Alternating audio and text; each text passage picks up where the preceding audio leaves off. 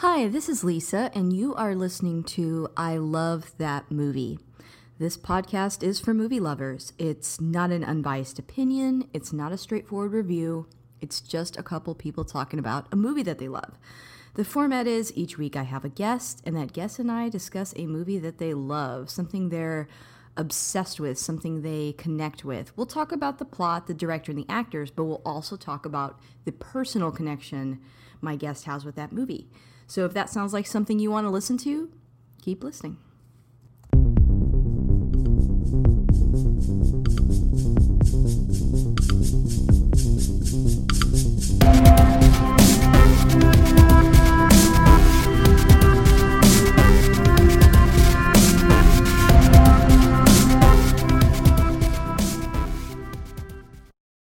Hi, this is Lisa, and I have a new guest joining with me here today. It is Chris Cat. Uh, say hi, Chris. Hello. Hello. Um, I have been wanting to get you on here forever. We've been kind of chatting back and forth. Uh, mm. We've known each other for a long time before the podcast, but this is this movie that you selected is something that uh, that we've talked a lot about, and I think uh, our audience will really enjoy hearing your take on it. Um, so yeah, so what movie are we discussing today? Today we are discussing one of the movies that really, when I started getting into anime, I was gravitated. I always gravitated towards the movies um, because I've always been a movie guy. And we are talking about 1997's Perfect Blue. Yes, and this is actually the second animated movie that we've discussed on here. Mm-hmm. And I guess like this is just another example of how something can be animated and be pretty serious adult material. Totally, um, yeah. Yeah, and so I, I think this this is going to be an interesting episode because I've noticed a lot of people in the group and a lot of the people that I get feedback from they like a lot of things that this movie either influenced or right. the movie has qualities about it that share some of their favorite directors and things like that. Right. So I, I think this is a good segue. Maybe I can you know win people over slowly. That's that's what i've done too over the years. Like uh, my best friend i've always he still hasn't watched yet which i'm kind of like a little grumpy about. But it's one it's a movie that i try to push on people that don't like anime because it does like you said it covers all of these things. Even the dvd box cover talks about like walt disney and uh, alfred hitchcock and it's it's pretty on point. Like this is a movie that i sell to people as whether or not you like animated films being serious, this is a movie you should watch. I completely agree. Uh, you know, there's a there's a perception. I talked about this a lot in our Akira episode.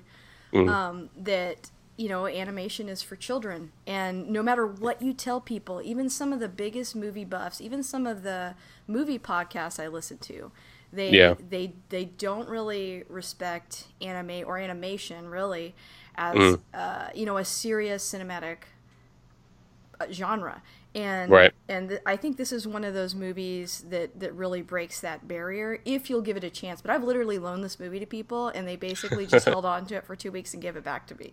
yeah, same same here.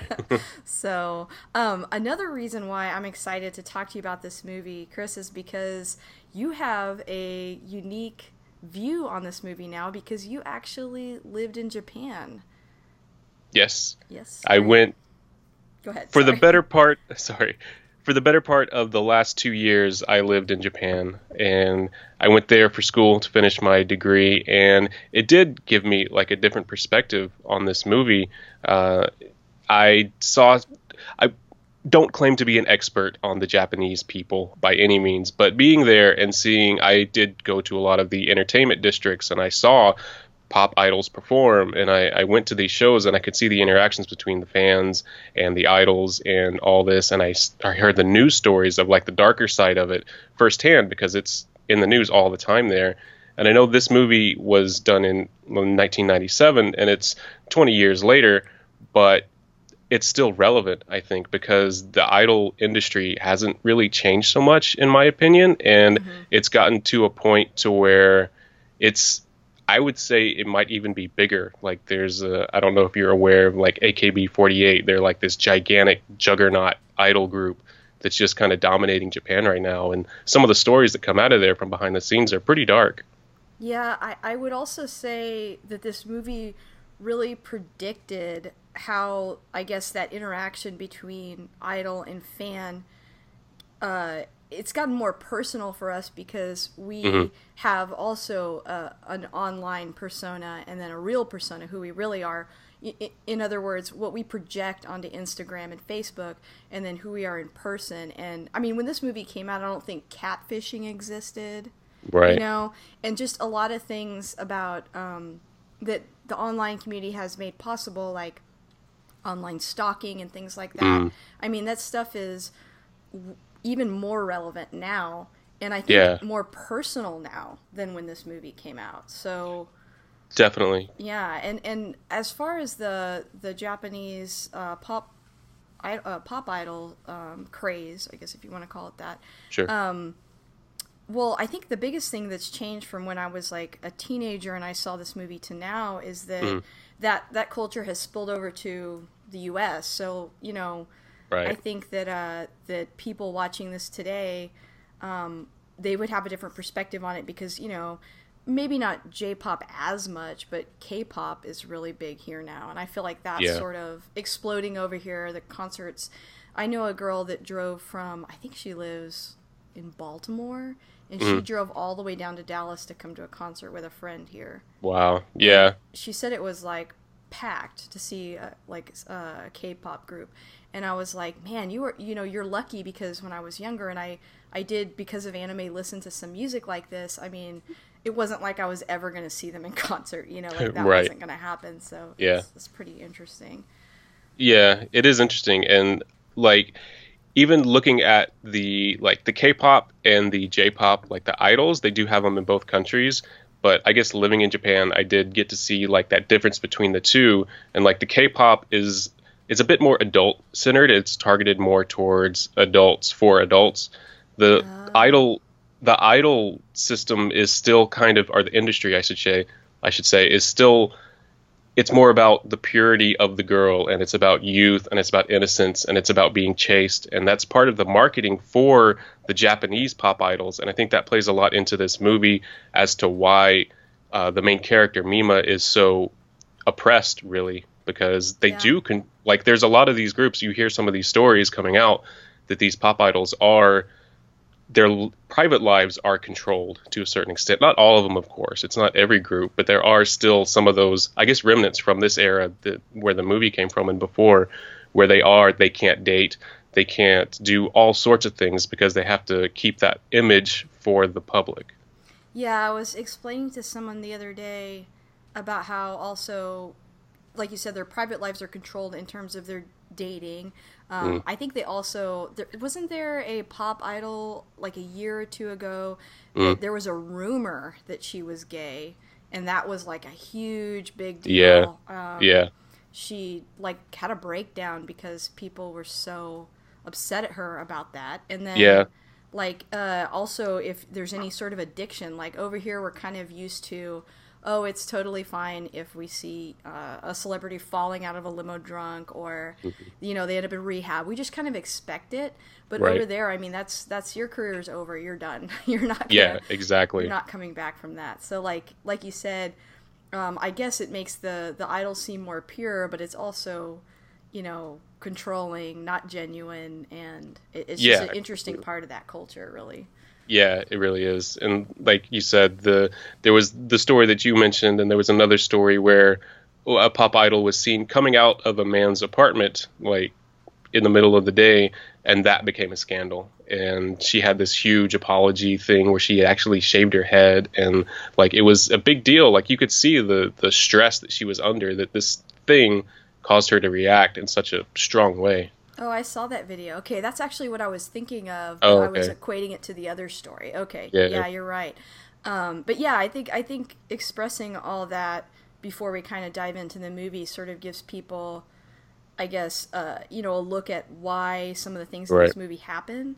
Mm-hmm. And uh, and yeah, and then we can kind of sort of dive into it a little further. Um, Well, uh, so this movie is Perfect Blue. It came out, like you said, 1997. Isn't that weird to think it was 20 years ago? I know it is weird. it's upsetting. I keep, I keep, I know, I keep seeing things and like, oh, that was that was 15 years ago. That was 20 years ago, and yeah, I, I've had a lot of old moments over the past few years. I think. yeah. Well, when when do you think you first saw this movie? Do you remember? Uh, I don't remember my first viewing of it, but I know that it was on DVD. It was probably, I would say, like 2000 or 2001, um, because I was into. I started slowly getting into anime in junior high, and then in high school I gravitated more, like I kind of said, towards the movies, and it was mostly like the horror and the action movies, like uh, Demon City, Shinjuku, and Ninja Oh, Scroll, things like that. Yeah. So those are what I was into, and I didn't really get into anything else. But I got the DVD for Perfect Blue and gave it a shot because it had Alfred Hitchcock on the write up on the front of the, the box. I was like, well, I, I need to see this because I was already a gigantic horror fan at the time. And so it was just me alone in my room watching this movie and just like hypnotized by the journey that this movie takes you on because it's really I mean it's a psychological thriller but it puts you in the place of the characters intentionally and it's it's crazy to watch. I watched it I probably I remember I probably watched it two or three times within a couple days just because I was in the beginning I was trying to figure out okay well where is it going what's real what's not and then I kind of realized you know just go along for the journey. Yeah, so that's so funny that you say that. I, I think I had the exact same experience where I saw this on DVD and just bought it. Like, I was like, I don't know if this is going to be good or not, but just hmm. based on the description on the back and even the cover, I was like, I'm just going to take a shot at this and see what I Right. think. And I watched it uh, like you alone. And in fact, I was kind of like, I don't know if this is because I'm a girl, but and I was a teenager, but I was like very afraid of my parents finding out that I saw this and that I owned it. so I just Right. kind of like I never told them about it. I never like bragged, oh, I saw this movie or anything. Kind of kept it a secret. I don't even know if I told my friends I saw it because I went Right. to like a pretty conservative school, and so I just kind of I kept it on the DL. I didn't really Right. advertise it. And it's funny because it, it seemed I think that added a level of like I mean I guess I was kind of innocent in a way, Right. so like Yeah. Re- relating even more to this character. But Yeah, exactly. um, yeah, but it was funny because you know looking back on it, um, I was just so I, I guess intimidated by the the suspense and horror in this movie. Mm-hmm. I mean, it's very like I will say if you're not, if you don't want to see something graphic, I was reading online Yeah. actually right before we started talking that you know there's an R cut of this film and there's an NC-17. Oh, really? Yeah, and I think I've only seen the NC-17 cut. I don't I don't think I've seen a cut where anything was you know, Yeah.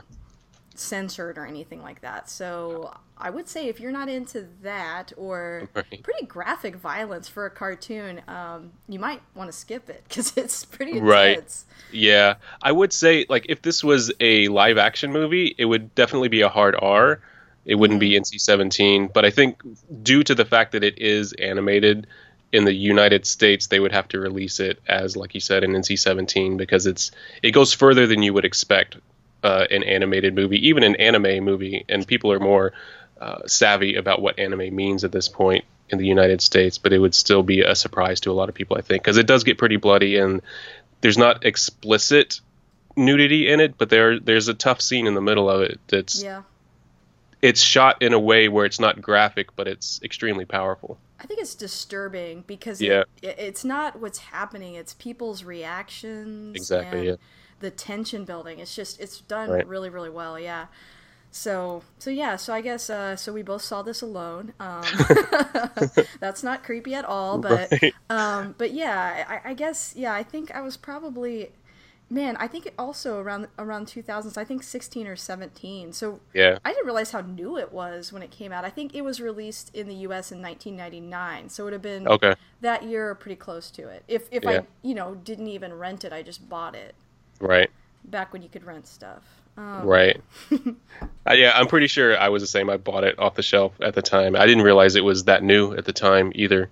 Um, yeah, it's not until actually looking back at it and looking at the dates uh, leading up to our conversation tonight, I was like, oh, it was actually really new. I thought it was because a lot of the anime I got into it had already been released for three, four, five years before I ever got to it. Yeah, I remember being an anime snob even back then, like you know, everyone would get into these animes that were 10, 15 years old, and they Right. would so popular. And I would think like, you know, there's newer newer stuff that's come out, but it, it took such a long time for things to pick up steam over here Yeah. that you know people kind of had a perception of what anime was, but it was actually much older stuff. Um, Right. So I have a question for you. I was thinking, I, I don't normally do this. Usually, I just read the synopsis. Uh-huh. But I was thinking, so much happens in this movie. I don't know if it'd be too long, but I was considering reading the plot, like, just because there's a lot of different things that happen. I'll I'll read like a really short synopsis and then maybe a longer one. Okay. Yeah, I think that'll work because it's it's tough. Like if you describe this movie linearly, it doesn't really give you the sense of what the movie is. You know? That's true. Yeah, Yeah. well, maybe I'll just keep. In that case, maybe I'll read the quick synopsis, and then I'm just gonna keep the longer one up for myself, just to kind of make sure I'm keeping Sure. it straight. right. Right. Um, and you know that way we kind of have that guide. Um, Yeah. But yeah, okay. So here we go. The synopsis for Perfect Blue.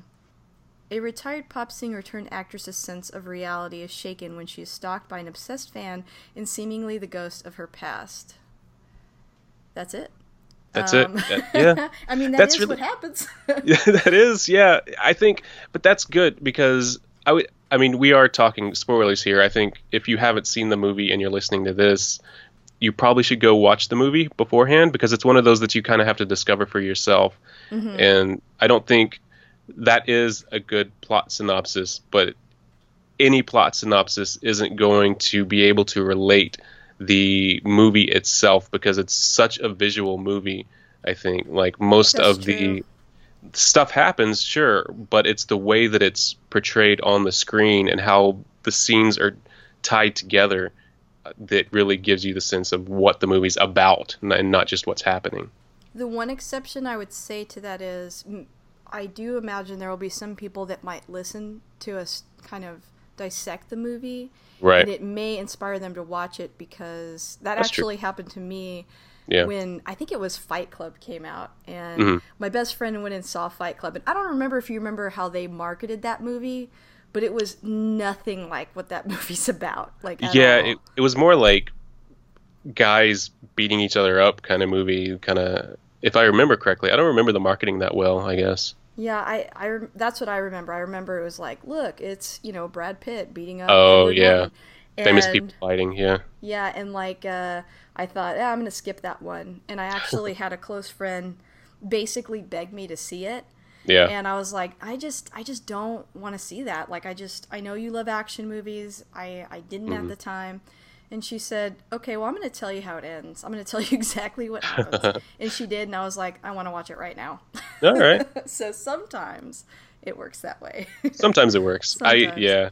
I think because there is there is a large element of mystery in this movie, although it doesn't necessarily portray it that way. Because you, so like you said, there's a the main character Mima is a pop idol who's transitioning into acting, not of her own choice necessarily, and she has a stalker, and so but you are shown who this stalker is right away True. and you don't you don't realize there's a mystery until later on, which I think is one of the really brilliant parts of this movie.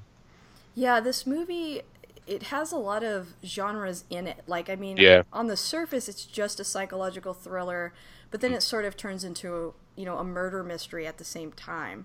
Right. So it and it's just you know it, it's very disorienting. Like I was reading Mm-hmm. a lot of reviews for this movie, and I still feel like maybe general audiences don't necessarily understand it because I was reading stuff like. Oh, you know, towards the end it sort of falls apart or it's too Yeah. convoluted. And I'm like, man, I don't think that that's true at all. Like, I It's not, yeah. Literally everything is explained. But maybe, um, you know, you having some window into that culture and myself as well, even though, uh, again, we're not experts, but Right. just having that exposure to it maybe makes it a little bit easier for us to digest. And so it doesn't feel as, I guess, overwhelming, you know? Yeah, I guess so because I think you and I both do have we come into the movie knowing about like idols and kind of at least a loose approximation of the system because we've heard the stories. People not aware of that have to catch up with that in the beginning, plus following this plot that does it does mess with time. The timeline is confusing, but it's supposed to be confusing because that's how Mima feels, and that's why it was done that way.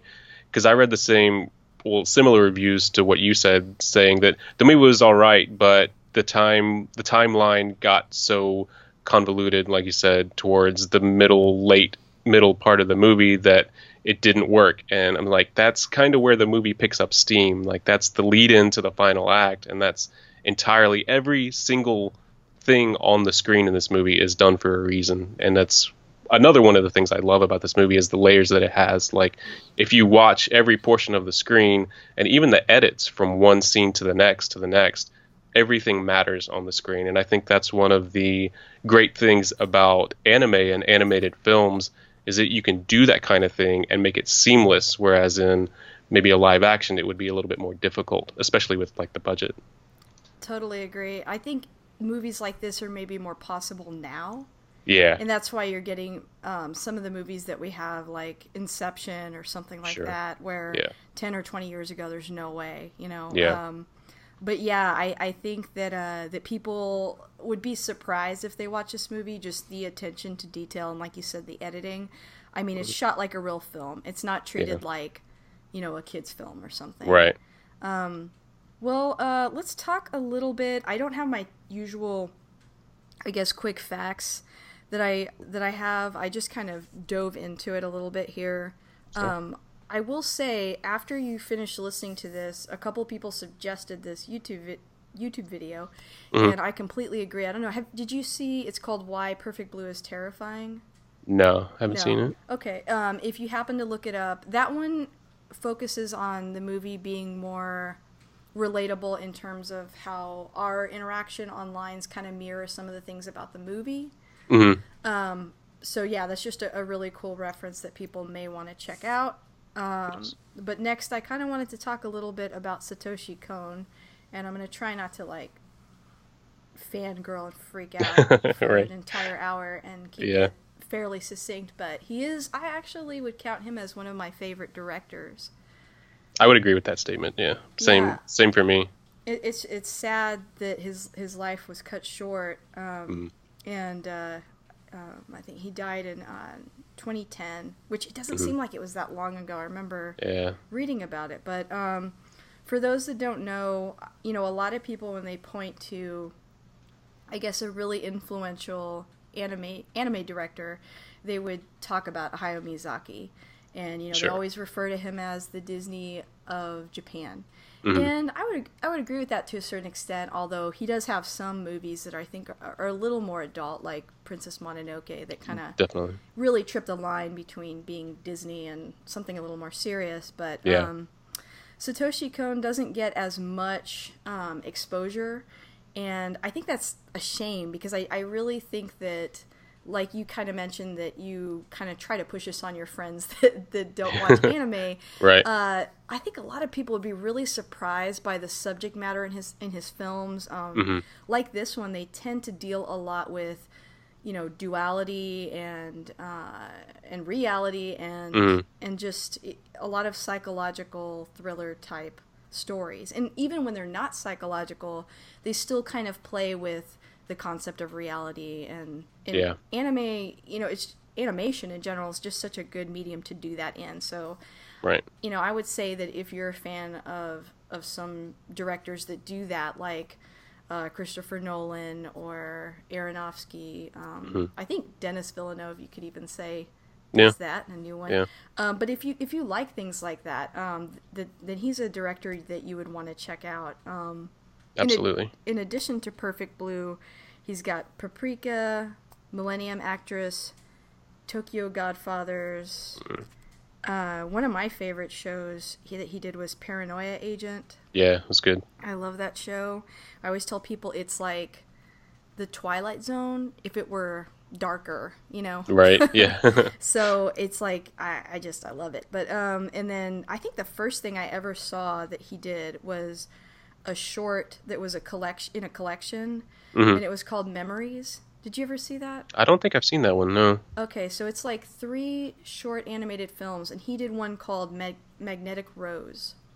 Okay, I've heard of that. No, I haven't seen that yet though. It is really good. It- It's it's got all the same elements that everything else he's done has, except that it's a short. It's just about like a, it's a space kind of adventure. These uh, these astronauts, or they're, they're like I think they're like uh, trash gatherers or something. I don't Uh-huh. know, but they they stumble on this old spaceship and they go inside and it's essentially a mansion and everyone's gone but you find out that the owner of it was like a famous opera singer that died and she may Oh. have killed her lover but then the whole place starts kind of coming to life so it's kind of horror at the same time Yeah. and it's really like surreal and like psychological she the that place messes with people's memories and Right. it, it's really really good I That's think awesome. the first time i saw that i was like wow you know from then on i think i was kind of a fan i didn't even make the connection though i don't think when i Yeah. saw this movie that it was the same guy but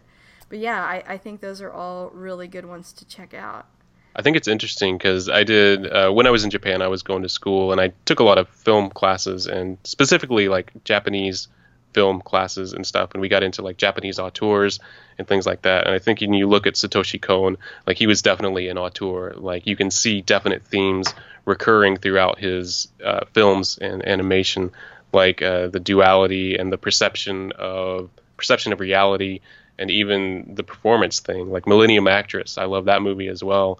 And uh, like you were just saying in the Magnetic Rose, there was also that idea of something that different perceptions from the outside, but also from the inside of who we are and who we see other people as. I really, you mentioned Millennium Actress. I like, uh, I, I was watching, I think either a behind the scenes or reading something, but he actually made Millennium Actress because after this movie, he was like, how do I, how do I do that same concept about, you know, uh, I guess with playing with time, playing with Uh-huh. perception of reality, and not make it horror. Right. And so that's kind of what Millennium Actress is. I can't Yeah. even watch that movie without crying. It's so I know. but I feel like that one's an even harder sell. Like, Yeah, start with this one. If you can accept this one, maybe you can watch Millennium Actress. But if you Yeah. find this, you know, kind of disorienting, I would say Paprika and Millennium Actress will put you over the edge. So, Right. I mean, But yeah. more trippy. and I think also Millennium Actress is a little more.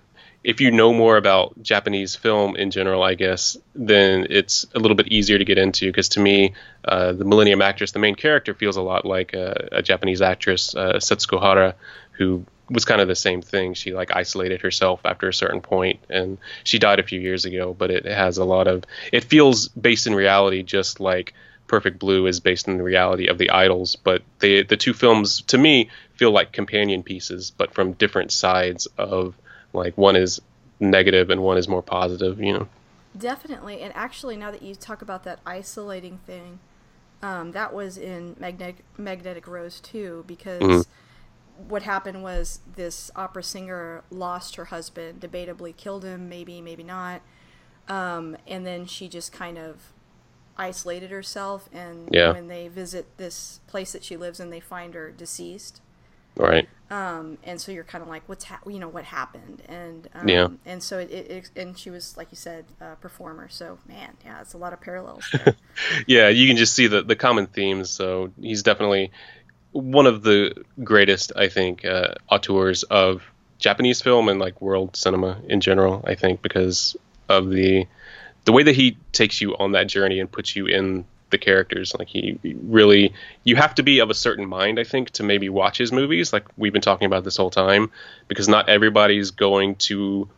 I wouldn't say have the patience, but not everybody will watch a movie in the way that you need to watch it, which is just let it take you where it's going to take you. You know. It, no, it's really interesting you say that because I think in a lot of the movies that we've talked about, because I feel like, you know, being a big movie fan, it's kind of like being a big music fan where Mhm. in the beginning you're listening to kind of what everyone's listening to, but the Right. further that you get along, it kind of starts getting a little more obscure, a little Right. artsier, you know. So uh, I have noticed that um, that's kind of a reoccurring theme in, in movies we talk about. Uh, I would say that a movie like this, it just really resonates with me because I like movies like this. I like movies that are uh, deeply psychological and a little disorienting. And I think it's really interesting when a director is able to make you feel what the characters are feeling, exactly, and not just have a straight narrative. Um, my favorite film ever. Uh, the Shining, I feel, is like that. Oh, yeah. You know, Mhm. as the movie is happening, as the characters are losing their grip on reality, so are you. Right, And when you can do that and still have the movie make sense, right, it's really yeah, good. And there's some movies that that start to lose that, you know, Yeah. making sense, and I'll still enjoy them. But I think this separates for me like when a movie is truly. A, a- just a complete work that's impressive is when they, it can kind of skate the line and do both. I think it's a, a real challenge. absolutely. Well, um, do you want to talk a little bit about? So, so I was reading uh, an article that I kind of posted in, in our little private group about uh, this movie, about it being the 20th anniversary and stuff like that. But it also kind of talked about not saying that it necessarily directly inspired these movies, but that it's interesting to think that this movie came out before uh, movies like Black Swan, Inception, Fight Club, and yet shares like a lot of elements from those stories. Yeah. And I guess I, I mention that because, you know, we think of some of these concepts, I think, as newer than they really are, you know? Right. And yeah. I'm sure he gained a lot of inspiration uh, from someone else, but it's just interesting to me, like, how many similarities are in some of these films. Um, so, Right. yeah, you know. Absolutely. I think uh, it- you mentioned Aronofsky earlier, and I think he's. I mean, he actually put one of the scenes from Perfect Blue in one of his movies, like in Requiem for a Dream. The Jennifer Connelly character, she screams in a bathtub, and it's shot ex- and edited exactly like the scene where Mima is screaming in the bathtub in this movie. So, to say that he- Satoshi Kon influenced people, I think, yeah, I think it's an understatement. But also those those ideas and those themes and the way he structured his movie, you like you said, you can see it in all these other movies, and even if they're not directly inspired, I think that it's more of like that general inspiration. Satoshi Kon, his movie is so powerful that I think a lot of people, filmmakers, watch it and they get inspired from it, even if they're not necessarily emulating it. It comes out in other ways, and then it just becomes part of the general culture. And I guess kind of like in the movie, how uh, Mima's acting and her singing become part of the the cultural pantheon, if, if you want to call it that. Like it becomes part of. It doesn't become theirs so much anymore. It becomes the world's, and that's kind of what I think the ideas and the way that Satoshi Kon made movies. It just becomes part of cinema at that mm-hmm. point, and it, it, it does influence it. It spreads. It, it all he and of course, Kon was influenced by people that came before him as well. I'm not sure of his exact influences, but you know, it, it all it all comes from somewhere, and it it changes and it, it evolves over time into different things. Well, I read that he was an apprentice of director Katsuhiro Otomo. Okay. So that was uh, for for those of you that might not have heard that episode or are familiar with it, but that's uh, the director and manga creator of Akira. Yeah. So I mean, that guy was a complete genius. Like, Yeah. you know, on another level, it's like I, I don't know when I when I was doing that episode, I I didn't realize that the same guy created and directed and designed all the characters. I mean, that's insane. That's crazy. Yeah. but I mean, that guy was just uh, to be able to do all that and have a good film come out of it. Like, right. you know, yeah. it's amazing. So I, I definitely see his influence, and I mean, I don't think anybody in the anime industry is not influenced by what Otomo did. Right. But, um, you know, nobody's ever really come close to that, in my opinion. But Mm-hmm. I think Satoshi Kon gets maybe the closest, right. and so I'm not surprised at all to hear that he was an apprentice. Yeah. And so that comes through and like you had also mentioned Black Swan and I don't necessarily think that it was directly inspired, but you can't deny the similarities. So um, when Aronofsky made that movie, and you knowing that he is a huge fan of Satoshi Kon and was influenced by his work previously, you you kind of have to see like even if he says it's not in influenced by Perfect Blue, it it is in a way because it's part of who he is at that point. Like for me, Perfect Blue became who part of who I am as a film watcher, and I take that with me. And so I think that's kind of how it comes out in these other movies like that, and even other people's work, like you said, like Fight Club and other movies like that. Yeah, and I, I mean, he bought the rights to the Yeah. movie in order Yeah. to use that scene. So, Um, I'll definitely mention some parallels, but I do want to stress I actually really do like Black Swan. Oh, I love it. Yeah. I loved it. I saw it in theaters. I own it. So I'm, I'm definitely not an Aronofsky hater. I would put him No. probably in my top five. Sure. Um, but it, it's sort of validating. I think the reason why I bring it up so much is because it, it kind of validates me a little bit because I've tried to push this movie onto people. and I'm like, no, Right. look, look, look, look, all the other things that you like, they're like this. Like, Yeah. come come back to uh, maybe not necessarily the source material, but somebody that inspired them. But Right. maybe that's just like an old person thing to do. I don't know. you know? we're we're aging ourselves a lot on this show, but Yeah, yeah, yeah. I'm, I'm like I said, I'm the same way with uh, a lot of it because you have to because I don't think people that may probably listen to the show and you and myself, of course, we we know who made these films and we know who worked on them and and kind of where this stuff come from, but general audiences don't necessarily, and you kind of have to show them like, okay, you like these movies. This is the guy that made these. He watched this, and this is what came from that. And you kind of have to approach it that way, I guess. And sometimes it still won't work, and you'll still have to. They'll still hold on to that DVD for two weeks be- unwatched before they return it. But I've done that to other people too, so I don't. yeah, um, there's just some some things that don't stick, but uh, Yeah. I, I do think uh, I will mention some parallels as we go through the plot. I mean, I think Mm-hmm. the big uh, with this with Black Swan, just sort of as a reference.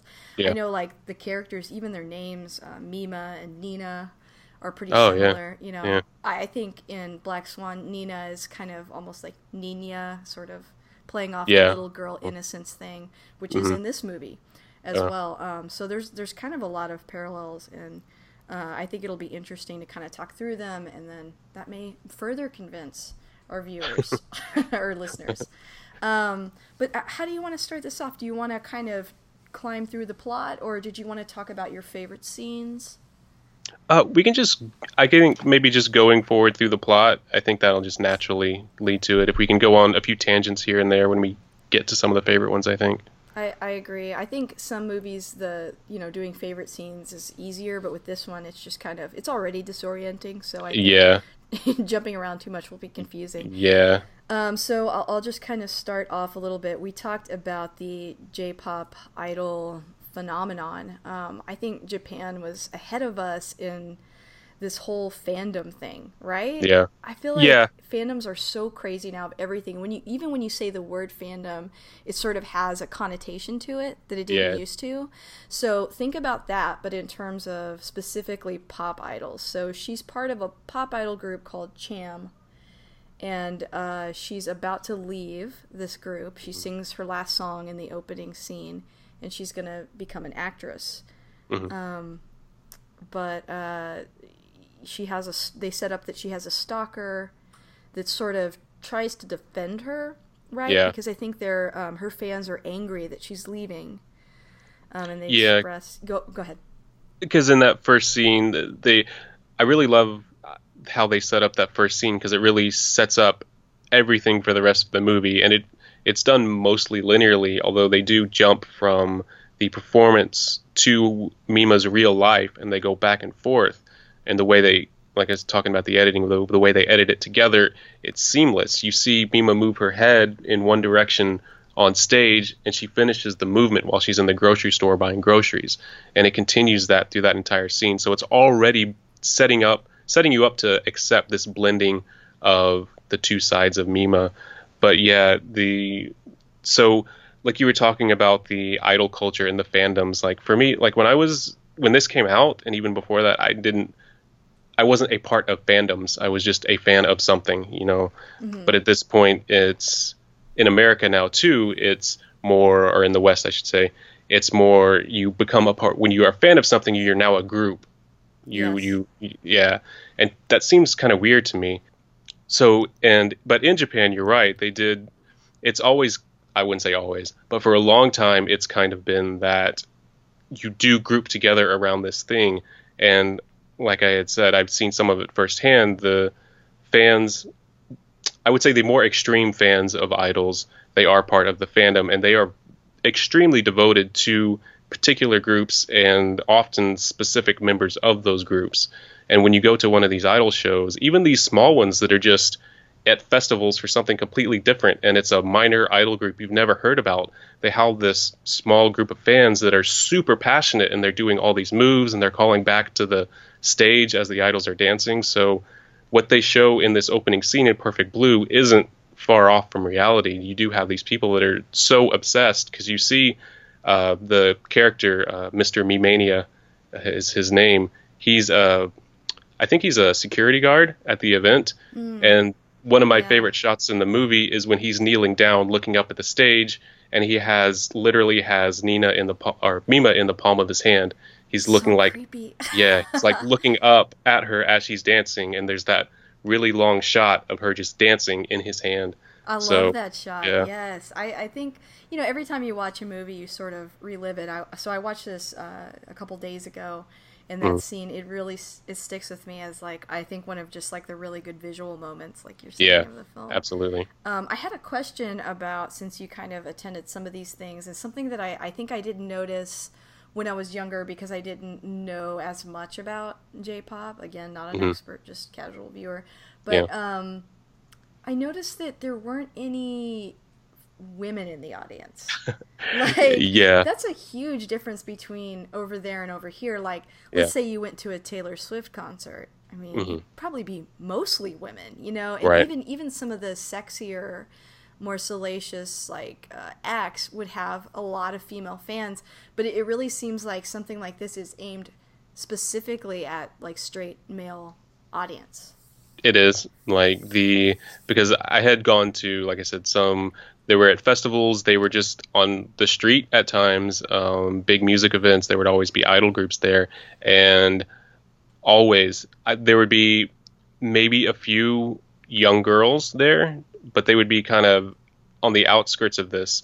The majority of the group, everyone up at the stage and everyone dancing and calling back to the stage, were male, and they were probably, I would say, mid to late teens to early 30s and that's that's the demographic. That's that's who they're marketing towards. And that's one of the reasons why some of the uh, companies that handle these idol groups are so protective of the girls one to protect them from some of that to keep some distance but also to market them towards these guys as young and kind of naive and innocent and things like that yeah, yeah, it's it's just interesting because I think the first time I watched this movie, and maybe somebody that isn't familiar with that culture would watch this and not pick up on that. You know, that's yeah. a big part of this movie, and I think one thing um, that if you compare this uh, a little bit back to Black Swan, there's sort of a parallel there with uh, Natalie Portman's character. She's very like childlike and innocent, mm. and sheltered,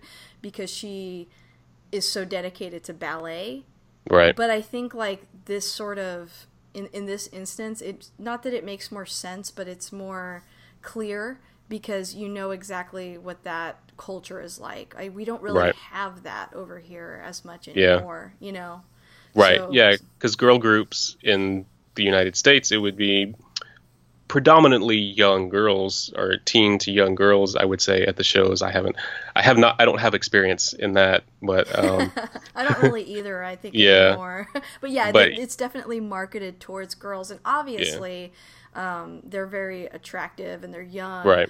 Uh, but it's not it's not like they're honing in on the the male demographic so much. Right. And yeah the japanese idol market definitely 100% is. Yeah and I mean, you know, the, it's kind of the same with the with the guy groups. Like I notice, yeah. you know, I only really see girls on my Facebook post about the boy groups either. Yeah, it's so the it, same. Yeah. Yeah, it's kind of like um, they they want to stay available and single for their fans, kind of thing. Mm-hmm. Yeah. yeah, exactly, and it leads to some dark stories that have happened. Even up to the last this past year, there's been some incidents between fans and, and idols. So it's it's nothing new, and it, it's nothing that's really changed over the years. Hmm, that's really interesting. Yeah.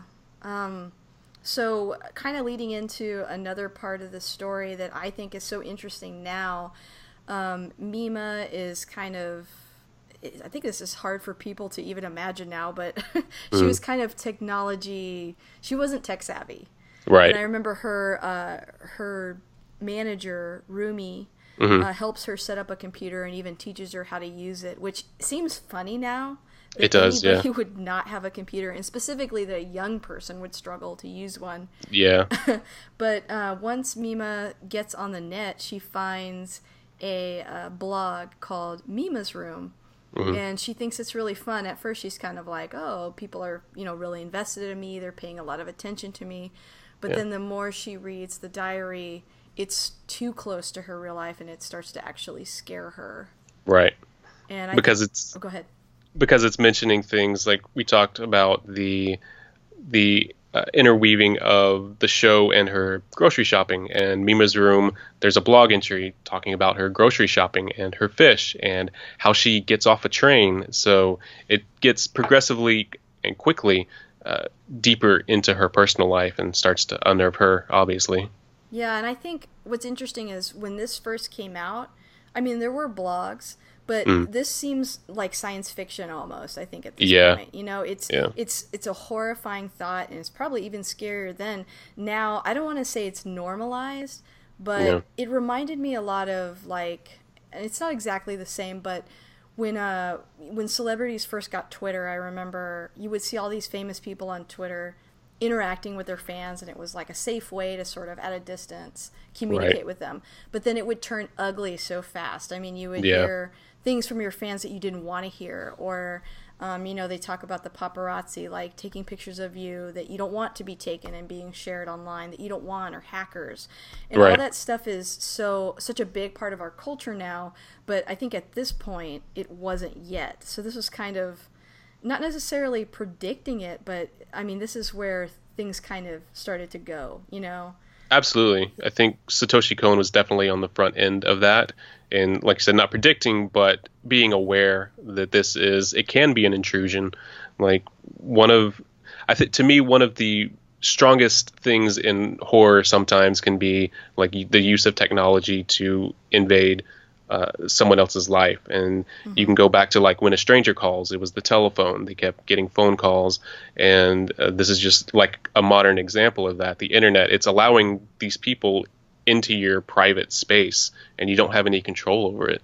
It's taking control of your own life away from you. And in this instance, for Mima, it's actually taking away more of her life. It's like, is this person real? It becomes that to where when she starts to lose herself, she's not sure if the if the Mima's room, her the website is real or if it's herself, and she's kind of following that as an example at times. Yeah, I feel like that probably like not that that happens, Yeah, but that um, celebrities they have to project this image, Right. and it's it's way it's even more relevant now because they have you know Instagram and every picture they look perfect and look at what Yeah. I'm doing and look how interesting it is.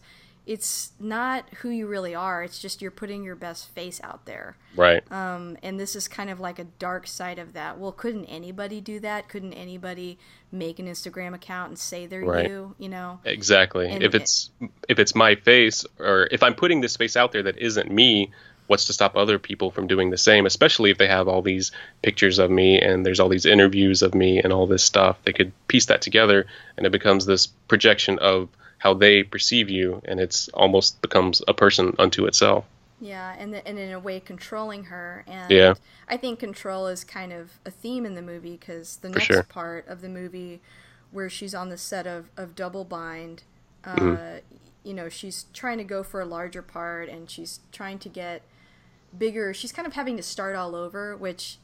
You know, she she was this pop idol, and now she's having to kind of start over from scratch as an actress. She's coming Right. in with a couple lines here and there, and I thought that was interesting because it, it sort of reminded me of this being also a coming of age tale because she's sort of left one part of her life behind True. and now yeah. she's entering the stage with other adults and she's at the bottom again you know Right.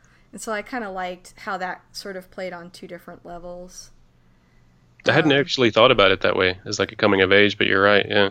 Well, I- yeah, I, I kind of felt that it was because I, I've noticed, you know, even over here, with um, with pop stars they they go through this weird transition almost every time of like you know they start being really innocent and they're cute and everybody loves them then they have to go through this like silly bad girl phase you know what i Right. mean we're like Yeah. oh they're 18 now like look out Yeah. and it's like that that part is like ramped up like most Yeah. recently um what's her name miley cyrus went through this right. and and I predicted I was like, I bet you in a couple years she'll go right back to how she was before. And that's exactly what happens. And I, I feel that Yeah. we push that. We're like, okay, now you've grown up and you have to really push the envelope.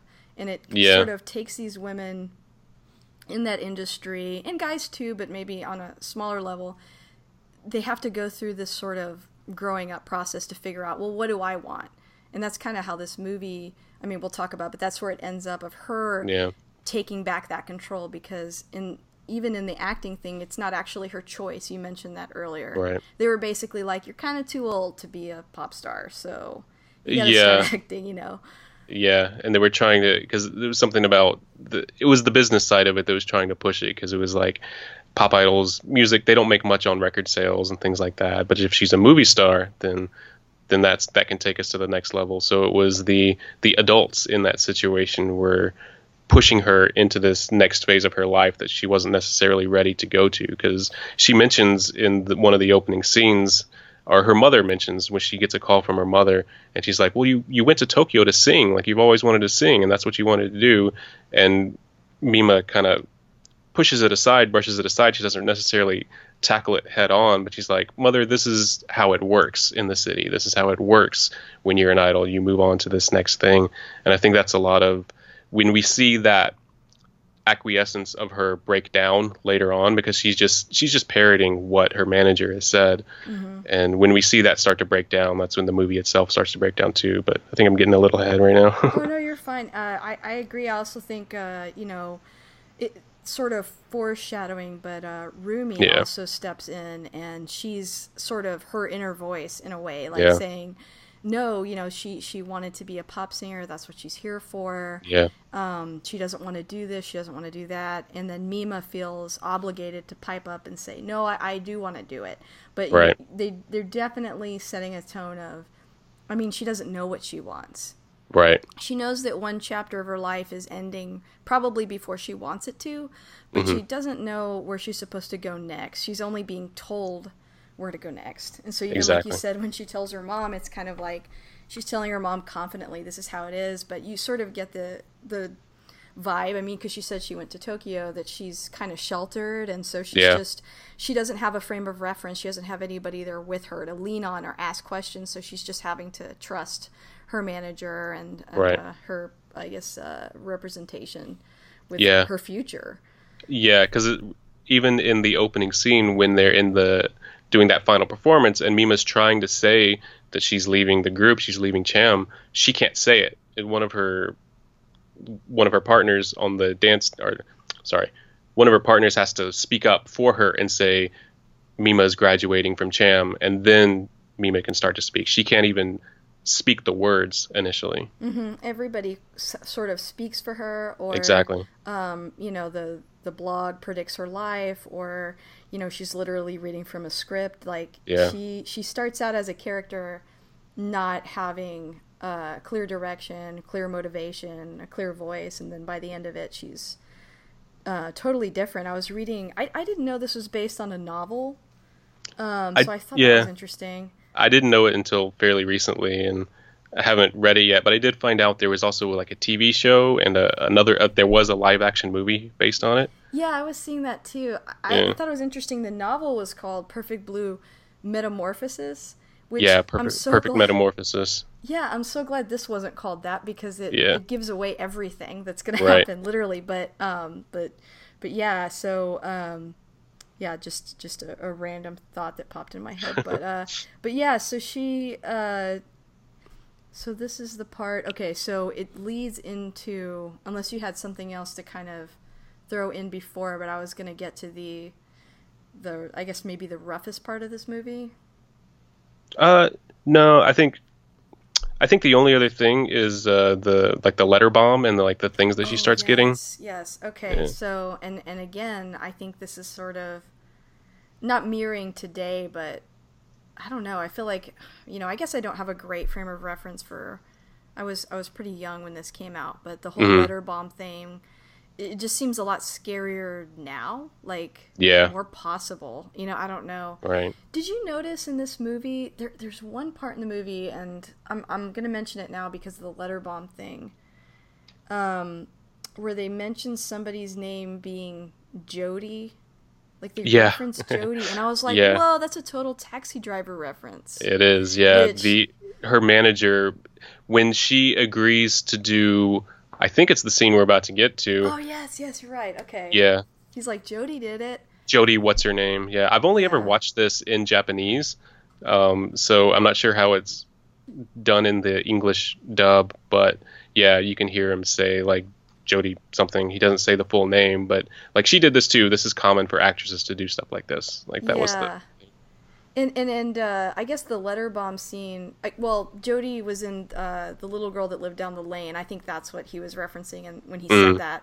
Yeah. But, but this movie sort of also reminded me a little bit of Taxi Driver, just with the stalker element to it. yeah. So I kind of like. I guess I picked up on that comment on a couple levels. In English, he he doesn't say Foster. I don't think they were able to do that, but No, I don't think he, he didn't. You heard it. I you can hear him say Jodie in uh, Japanese, but he doesn't say Foster. Yeah.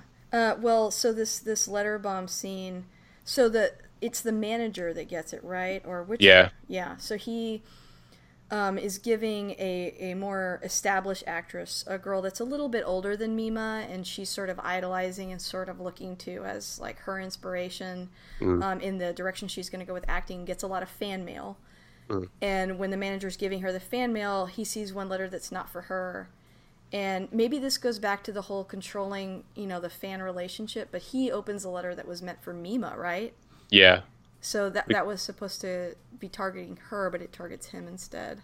Yeah, and it's interesting because to me, like at the moment, it makes sense, and it's it's uh, frightening because Mima had the letter in her hand before she was called to the set, and she had to go on, and so she handed the letter to her manager, and he's the one that opens it while she's getting ready for her one line in the TV show, and so to me, in the moment, it was like she could have had that. Mima could have had that explode in her hands. But as you find out later on, to me, I think that the person who sent this letter knew that Mima probably wouldn't open it and that he would, one of her managers would be the one to open it.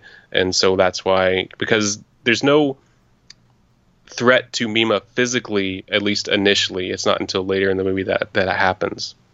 Yeah, I think all you know at this point, when when that letter goes off, is that we do know her fan base isn't super happy with her. Yeah. We know that she has a stalker, and we know that she has that website. Right. So it, it sets off alarm bells, but you're right, in the moment it's not really clear who it's directed at, and I guess maybe knowing the culture he would be the one that would open it. Yeah. And it's also kind of I don't know, like voyeuristic to me to open somebody Yeah. else's mail, you know. It is. Yeah. I mean, it's it's an invasion of privacy, but um, Totally. Mm. But yeah, so so that's that kind of. I think that's when this movie st- sort of starts to go in a different direction, uh, from being you know it's all focused on her. They've given you a couple hints, and then it starts going into like a horror direction. Yeah, for sure. It be- it becomes so one of the things that I think about this movie. You talked about like influences and things, and to me, I don't think it's necessarily influenced by this. But from this point on in the movie, to me, it feels like uh, it's an Italian like subgenre of horror, which is called giallo, which is the Italian word for yellow, and it's these. It's like a pre-slasher slasher movie where it usually deals with obsession and there's a killer that you never see their face and it's kind of a murder mystery, but it's a little bit more violent. And that's kind of to me, if anyone out there listening is familiar with uh, giallos and directors like Dario Argento and Mario Bava and things like that, that's what it feels like to me from this point because it's about it does start to become this thing about obsession and stalking and violent murders after a certain point. Yeah, definitely. And what's really interesting and refreshing about this particular movie is I think it, it pays homage to those things, but mm-hmm. then it, it deviates from Yeah. the typical outcome. I mean, it's like I think that's kind of another thing that I liked about this movie is I'd seen a couple slasher films. I mm-hmm. definitely was not as well versed as you are because uh, I kind of grew up in an environment where we didn't really watch horror. Sure. So I just knew like sort of the surface ones. Mhm. But uh, there were several parts in this movie that were surprising because it's not what Yeah. would typically happen in that situation, Right. which I think makes it like even more exciting and even more not disorienting, but like uh, yeah, just I guess surprising. Is you Right. don't know what's going to happen next at all. Exactly. Yeah. Uh, less predictable, I think is what I meant to say. Yeah. so, um, okay, so so the letter thing happens, and then uh, she expresses concern to her manager, right? She tells or to to Rumi. I'm to sorry. Rumi. Yeah. and Rumi is really dismissive of the letter thing, which I think is sort of supposed to be a clue, right? I think that It is, Yeah. and it wasn't until I, I didn't catch up on this for a long time, really, until I knew what was happening in the movie and how it ended, and then I started to look at these character moments, and yeah, I think it really is supposed to be a tell, like something. There's something a little off that she's so dismissive of this letter bomb that she could very well have uh, been the one to to get because she's one of Mima's managers as well, and I'm assuming she probably opens Mima's mail at points too because she is she's more a part of Mima's life than the male manager is. And to me, uh, we talked about isolation earlier too. Like Mima has isolated herself in Tokyo. She's away from her family. Her family. It sounds like her family, although we're not certain. It sounds like they're somewhere else. They're in a different city. They're far away. Because like in Japan, when you want to make it in the movie business or in the idol business or whatever, there's very few places you go, and Tokyo was one of those places you go. So you get these people from these small towns. And to me, Rumi kind of felt like that motherly figure in a way. Mm-hmm. But for her to be so dismissive of this thing that happened that was very traumatic to Mima and, of course, to the male manager as well, it's, yeah, it's a little disconcerting. Yeah, she she says, "Don't worry about it. He's fine." It's Yeah. like, what? A letter exploded in his face. Yeah. I feel like he's not fine. And Right. Then, and then she's really dismissive about the website. Oh, don't look at it anymore. It's like, Yeah. hello. But Right. I, I agree with you about her family because in the in the English version, they have like a country western accent. Which Mm. Oh, okay. If you watch a lot of anime, I feel like is code for they're from Osaka or something. right? Yeah, Like or yeah, somewhere the the Inaka, the countryside. Yeah, Yeah, so I, I, I do agree that that was definitely um, implied, and so I, Yeah. I think they have to isolate her also because if she had people in her life, um, just like the audience probably is, they would be asking questions. for sure. Yeah, I think that's that's definitely a necessity for this movie, but it's also it's not uncommon in mm-hmm. Tokyo with millions and millions of people, but people can be isolated easily, even when you're stacked up on top of each other in these apartment buildings and there's people around you all the time, but people tend to stay to themselves. And if you want to isolate yourself, you can very, very easily. Mm-hmm. and especially her being so young, it's Yeah. you know she she raises questions and concerns, but they're they're always dismissed. So she kind of Right. Just trust whoever is answering her. Yeah, she trusts implicitly, which isn't such a good thing, as we find out. Yeah. So um, I guess that leads into the next part where her male manager and female manager are arguing about whether or not Mima should take a scene because I think she reads like a script and her eyes get Yeah. big Yeah, and then she's trying to process if she's going to do it or not while her representation like argues about it Mhm. which i saw this scene really differently now that i'm older because when i saw it i think i had a perception of like oh it's like hollywood and you have Yeah. to do what they say like i think you know Right. they're sort of banking on young girls doing that But- Right. but now that i could sort of more relate not entirely as I'll explain, but can Hmm. sort of relate a little more to Rumi that, you know, she's kind of the the motherly figure like you said and also just more experienced. She's like Right. she doesn't have to do this. Like this isn't Yeah. something that she has to do. right. And Mima's just so unsure and when the manager puts so much pressure on her, she just caves and she's like, "Okay, I'm going to do it. Yeah. I'm going to be an actress and just like being the pop star, I'm going to go 100%." Um, and going 100% doesn't mean doing what she desires. It means doing whatever is required of the role. Right. Exactly. Yeah. I think that's also part of the Japanese culture, which isn't as much today. I think it's getting a little bit away from that, but that part of the sacrifices to the self for the good of the group. And for Mima, it's the company and the rest of the people. She saw these two people that she's probably closest to at this point arguing over her and about their business. And so if she's if she does it, she ends the argument and we can they can all go forward. And that's I think it's part of part of who she is as a Japanese, a young Japanese girl. She just mm-hmm. kind of acquiesces to the group, even if it hurts her in the process. Yeah, she see, like you said, she sees it as a sacrifice, and then yeah. It's so upsetting to Rumi, which this is another, I think, foreshadowing that I didn't see the first time I saw this. Mm. But Rumi gets so upset she leaves the room in tears. Yeah. Um, yeah. Go ahead. Oh, just yeah, she can't hold it together. There's moments. It's interesting. Like I really focused on Rumi this last time I watched it, and there's multiple times where she is yawning. She's tired all the time. She's and you can read that in a few different ways, but knowing how the movie ends, you can see like there's she's preoccupied with something. She's doing something. She's always doing something, and so that's why she's so tired. And she can often keep it together, but there are moments that Rumi can't keep it together, and it's very.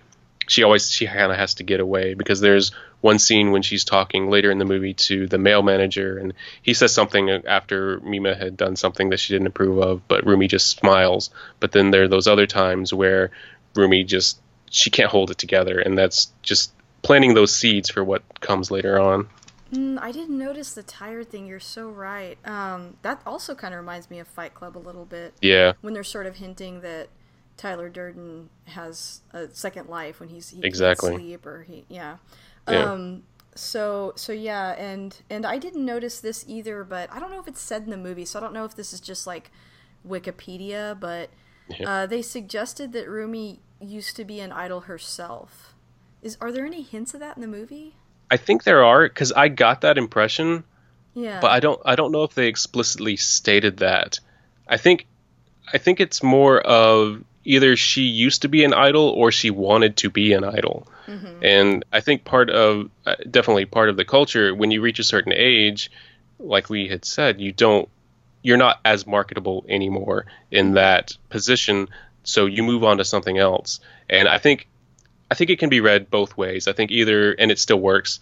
Like either she was an idol and she just couldn't let go, therefore she stayed in the business to manage other girls and maybe try to protect them, maybe try to live vicariously through them. Mm-hmm. and you can argue either way, or maybe she never could be an idol, therefore she gravitated towards the business anyway. You know? mm-hmm. Yeah, I definitely. I, I I know I got the vibe that she was living vicariously through Mima at, at yeah. certain points. Uh, yeah. It's it's implied in how dramatic she is when whenever Mima makes a decision she doesn't agree with. Right. Um, but but yeah, I, I wasn't sure if it's said expressly in the film. I think I think it's better that it isn't. It like just makes yeah. it more open ended. But uh, I feel like I'm stalling because uh, this next part is so crazy. Yeah. There's a part of me that wants to rip it off like a band aid, and another part of me that wants to get to it. But um, right. So so this scene, uh, so just to kind of like let our audience know, Mima, as we said earlier, she's in a show called Double Bind, which is basically, I guess, kind of like a CSI type show, or yeah. maybe like NYPD Blue, something like that, where there is a um, um, and we don't know much about the plot yet, I don't think. But what we do know yeah. is that Mima's character, um, her representation has pushed that she have more meaty scenes, more lines. And of course, this creepy writer, he's yeah. like, "Oh, I know what to do to give this girl some more screen time." And right. I think the, you know, uh, he's he's kind of using it as an excuse to push the envelope yeah. and go for shock value and you know absolutely yeah i think you know more than more than to be creepy towards her i think he wants to get more attention and this is one way to do that um, yeah.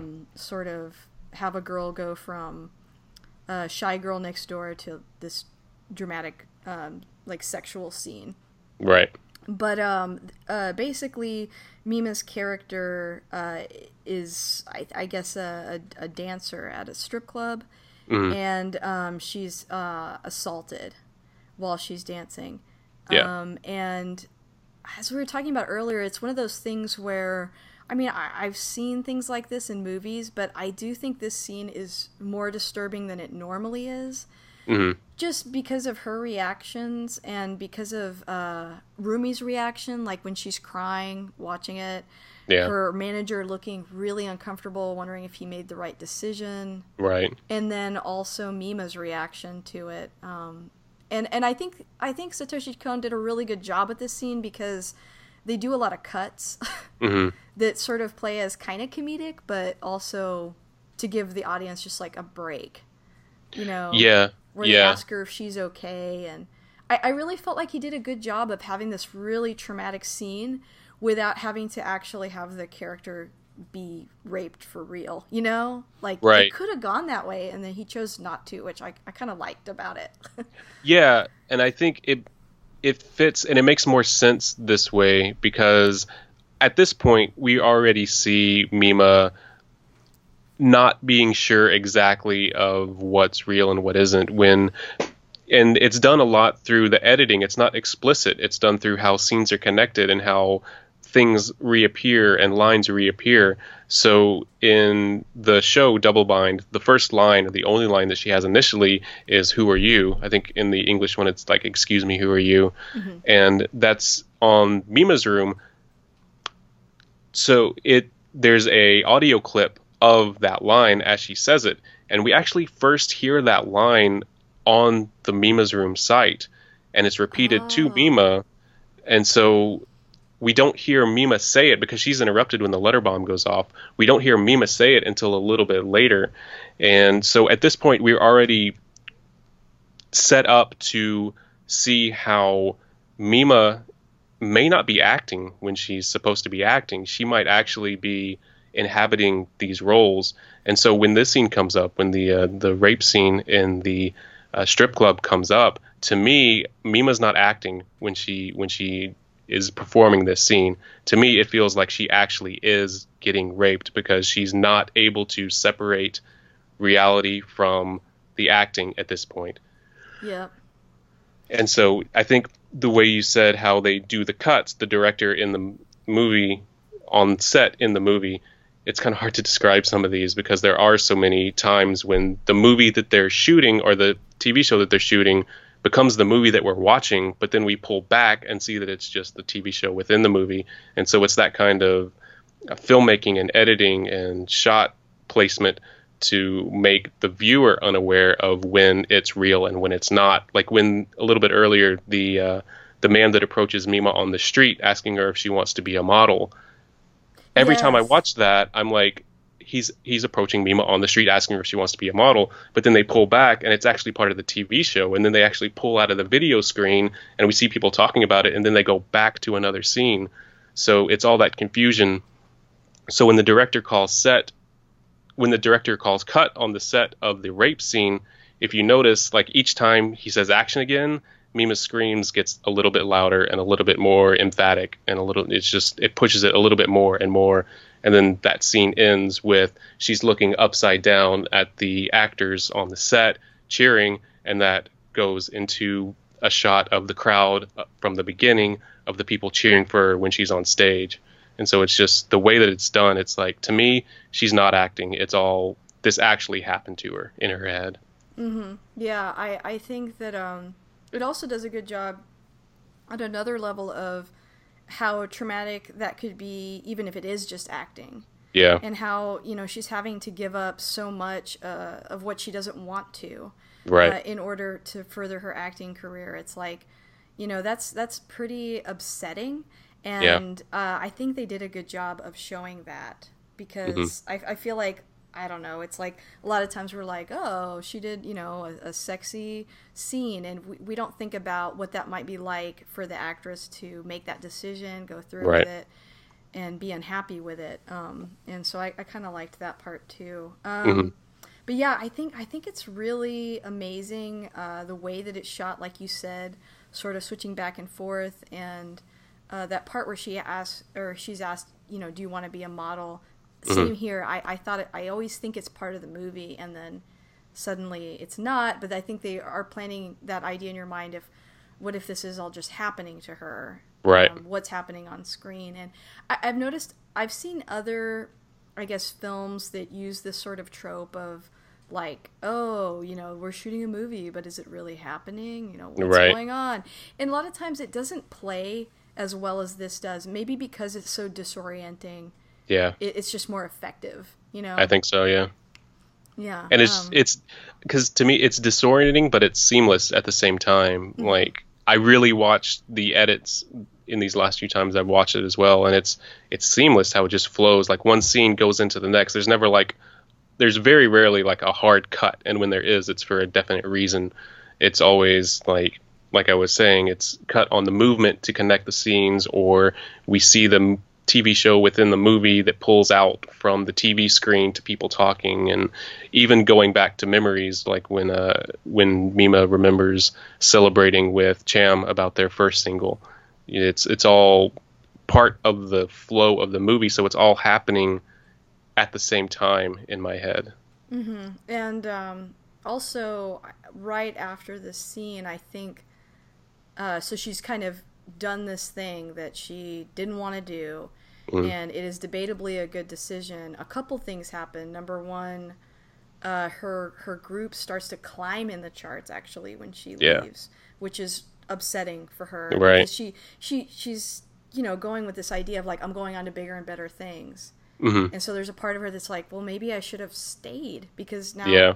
you know, and she's being happy for them. But again, it's like she's playing a role. She ha- she can never really express how she actually feels. She's like, I'm Right. so happy for you. This is great. That never happened when I was in the group, but Yeah. yay! It's like, I mean, she slips that in there. Like, yeah. I don't know. I feel like it's intentional. And then uh, there's also, I really love all the scenes with those three guys that you see in the first uh, concert the fans yeah the fans because they're kind of like I think nowadays maybe you would just see it online or you know on someone's Right. Facebook post or something. But Yeah. they sort of represent like uh, all of all of the audience, yeah and they sure. they sound to me even kind of like film bloggers almost. They're like standing do. in line and going like, "Oh, did you see what she was in? She only had a couple lines." And "Oh, did you see what she did next?" And you know, it's kind of um, giving us a window into that, and also uh, connecting us back to the stalker as well.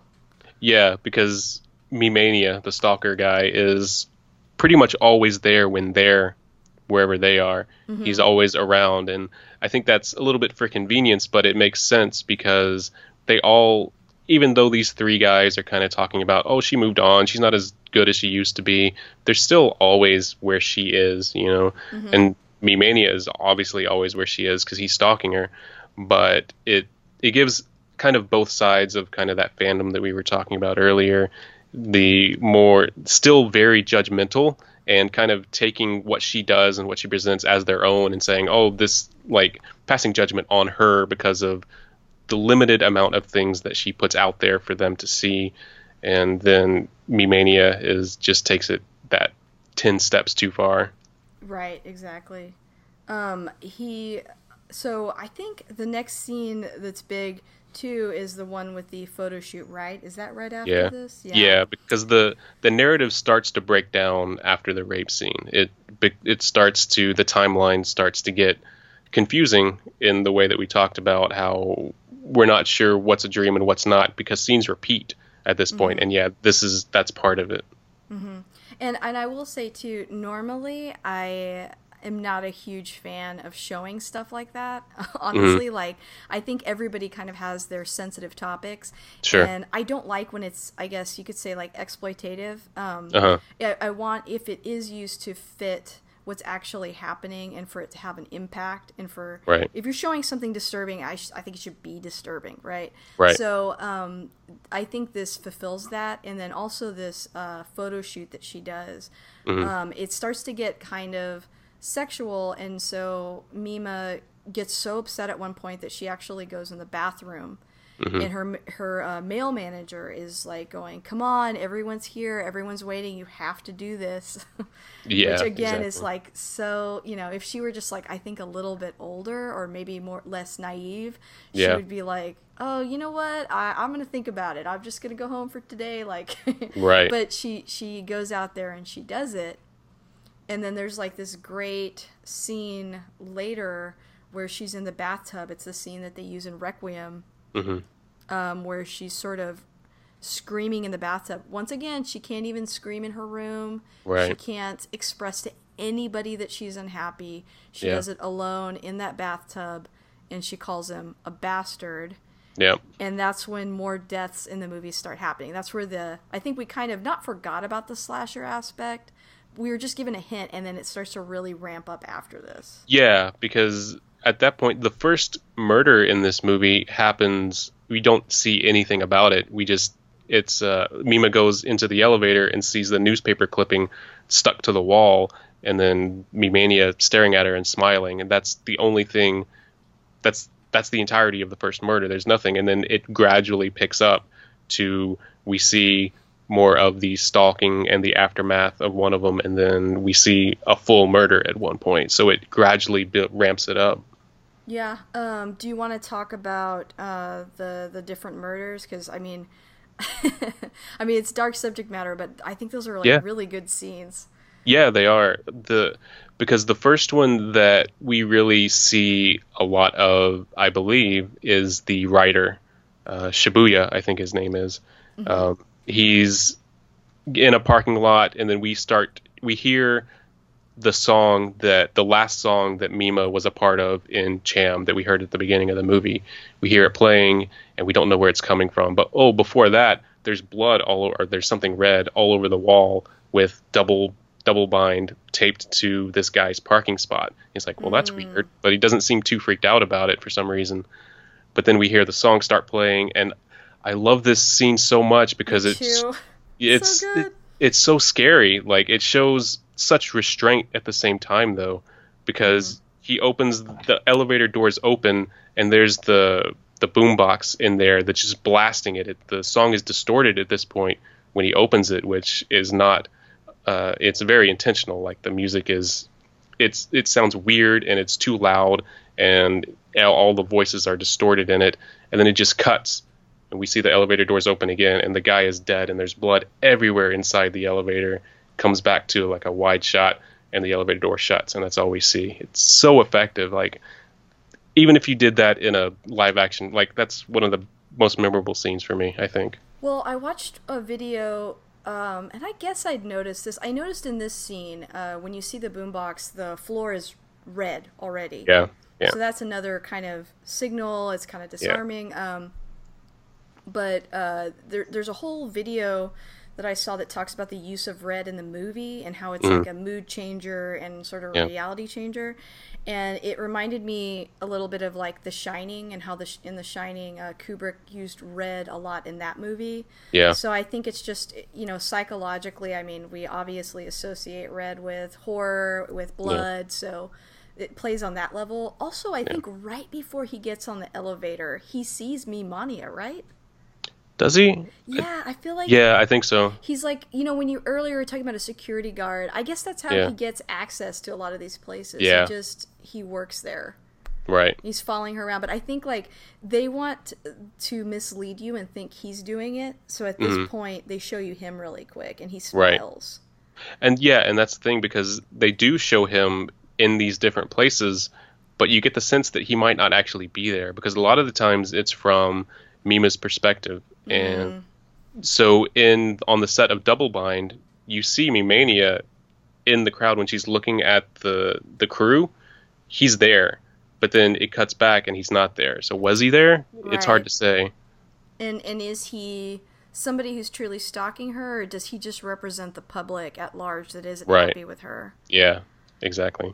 Um, But oh, go ahead. I just sorry, I just wanted to say real quick, talking about red, that reminded me uh, one of the biggest things that I noticed lately. I think in my watchings of this movie, the scene, the rape scene that we talked about. Uh, I just wanted to mention it real quick because the the color reminded me. The outfit that she's wearing as a stripper is almost identical to the outfit that she's wearing when she's on stage with Cham in the beginning of the movie yeah. the only the only difference is where it was pink in the beginning it's red in this scene it's like a dark red on white so it's it's i think not only is that symbolic for the movie, but I also feel like that's another signal that this uh, writer Shibuya, he is intentionally using Mima's pop idol image against her and is intentionally kind of making fun of her and trying to like use that image to sell his TV show in like the most despicable way possible. He's like taking that image and completely destroying it and twisting it. But in the movie, it works as well. And like you said, the red represents that change because that's when the the narrative starts to shift. And, and like you said earlier, since the scenes are kind of sometimes out of order, like feel free to stop me if I'm jumping ahead or sure. saying something out of order. But um, I think this is also around the time. It actually might be right before this murder, where mm-hmm. Mimania Mimania, Mimania. sorry, it's not okay. Mimania uh, mm. goes and buys all those magazines. Yeah, she's nude in. Right. someone's looking at a, a, a, nude picture of her, and he like snatches all of them up. Yeah, and you, profusely and buys. You them. can see that this is a big change for him as well. Up to this point, we had even seen him. I think we'd seen him in his room at this point, and his room is it's dark and claustrophobic and there's pictures of mima everywhere on the ceiling and everywhere else. Um, but he's always been kind of in control. He's always been smiling uh, throughout mm-hmm. the movie. But when he sees mima nude in this magazine and freaks out this is the first time we really see him upset. And that's definitely a change for him and that has pretty dire consequences really quickly. Mm-hmm. is that also the scene where uh, the I guess he you find out he's communicating with the website, uh-huh. Mima's room, and yeah. he imagines that Mima's there with him, and yeah. and that she's telling him like, "Hey, this isn't who I am. You know, I I would never do something like this." Yeah, that's part of it. There's there's a couple scenes because I think the first time we just see him, we hear. So Mima is reading the website, the words on the website in her own, and in her head she's hearing it read in her own voice, and that cuts to without stopping the dialogue of Mima's voice, it cuts to Mimania in his room mouthing the words in Mima's voice on the audio track, and we see him typing the words into it. So we see at that point that he's the one that's actually running this. But mm-hmm. how is he getting how is he getting this information? And then the scene you talked about, I think, is a little bit later, and we see him reading the emails from someone, like you said, saying, This isn't me who is this imposter. I wouldn't do those things. And that's when we see Mima at his back, and his pictures on the wall actually speak as well. And that scene uh, with the picture speaking reminds me a lot of Black Swan because there's yeah. literally a scene in that movie where her mother's obsessed with her and is painting her image over and over.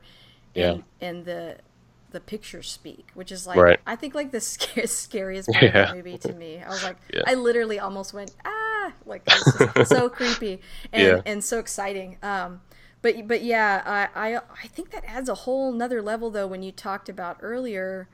Um, you know this this pressure that the idols are under to, to remain innocent and pure, mm-hmm. and I think that might not translate as much to our our audience like how I guess traumatic that is that she right. threw off that reputation. Yeah. Um, I don't even think in most Japanese TV they would even have a scene like that anyway. Like, you know, the rape scene. Yeah. I don't think um, so because I did watch some Japanese TV when I was over there. It's not that good. Like the the fans in the movie were talking about how I think one of the lines is why do why do thrillers always made in Japan always turn out like this? Like it's not very good, and that's mm-hmm. kind of accurate as far as there's some good TV shows over there, but for the most part, they're pretty uh, by the numbers and inoffensive and kind of cheesy at the time. Yeah. Yeah. Um, and, and so, so yeah, so I think another reading of this, I guess watching it this time, mm. um, when Mimani is speaking for her, Mm-hmm. Like that part really creeps me out now because I yeah. feel like he went from almost wanting to be her to wanting her, right? Like it's not 100% clear to me. Yeah. At least at it, that point in the movie, like he's mouthing along with her like I don't know, that seems almost like he's he's her, you know. Yeah, I I think it does and I think it's I think it's intentionally kind of meshing those two that the two sides of wanting her and wanting to be her at the same time. I think he just wants to be so close to her that he wants to he's kind of becomes part of her through the the persona and the the splitting of his own brain. And I think it's interesting at this point.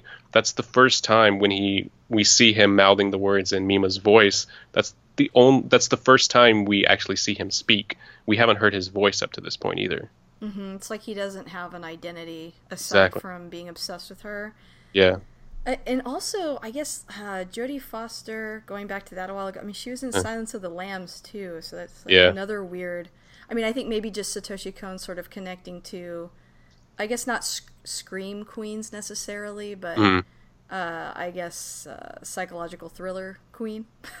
Yeah, you know? he, he does like- have a trend of focusing on the female experience, um, which I've seen a few directors have done that, which I think it's interesting. I think you can have an entire other podcast about just that, about like men trying to portray like the female experience in these things.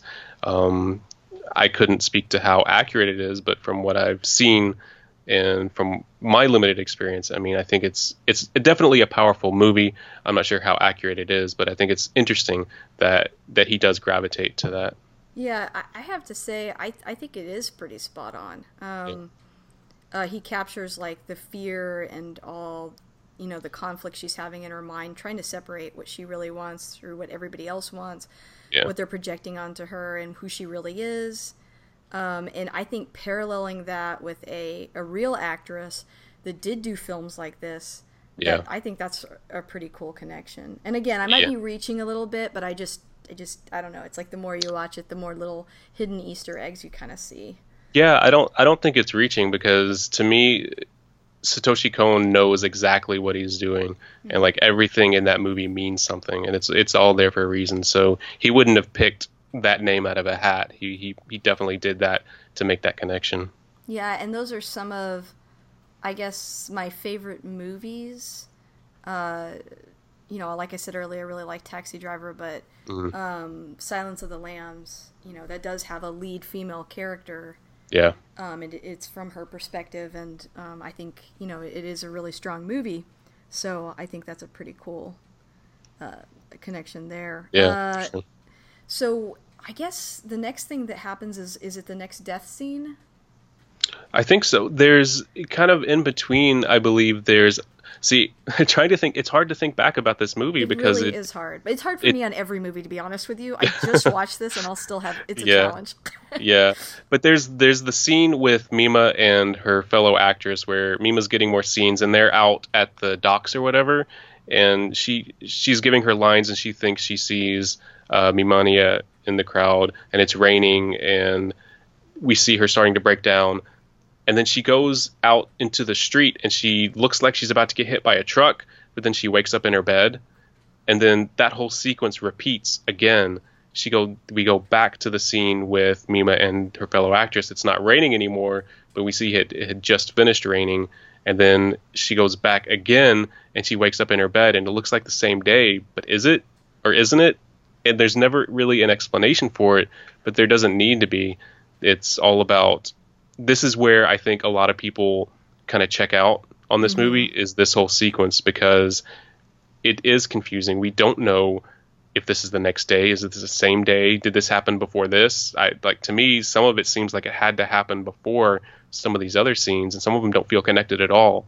But it's it's done for a specific reason, and then it does lead up to uh, the next uh, death scene. I think.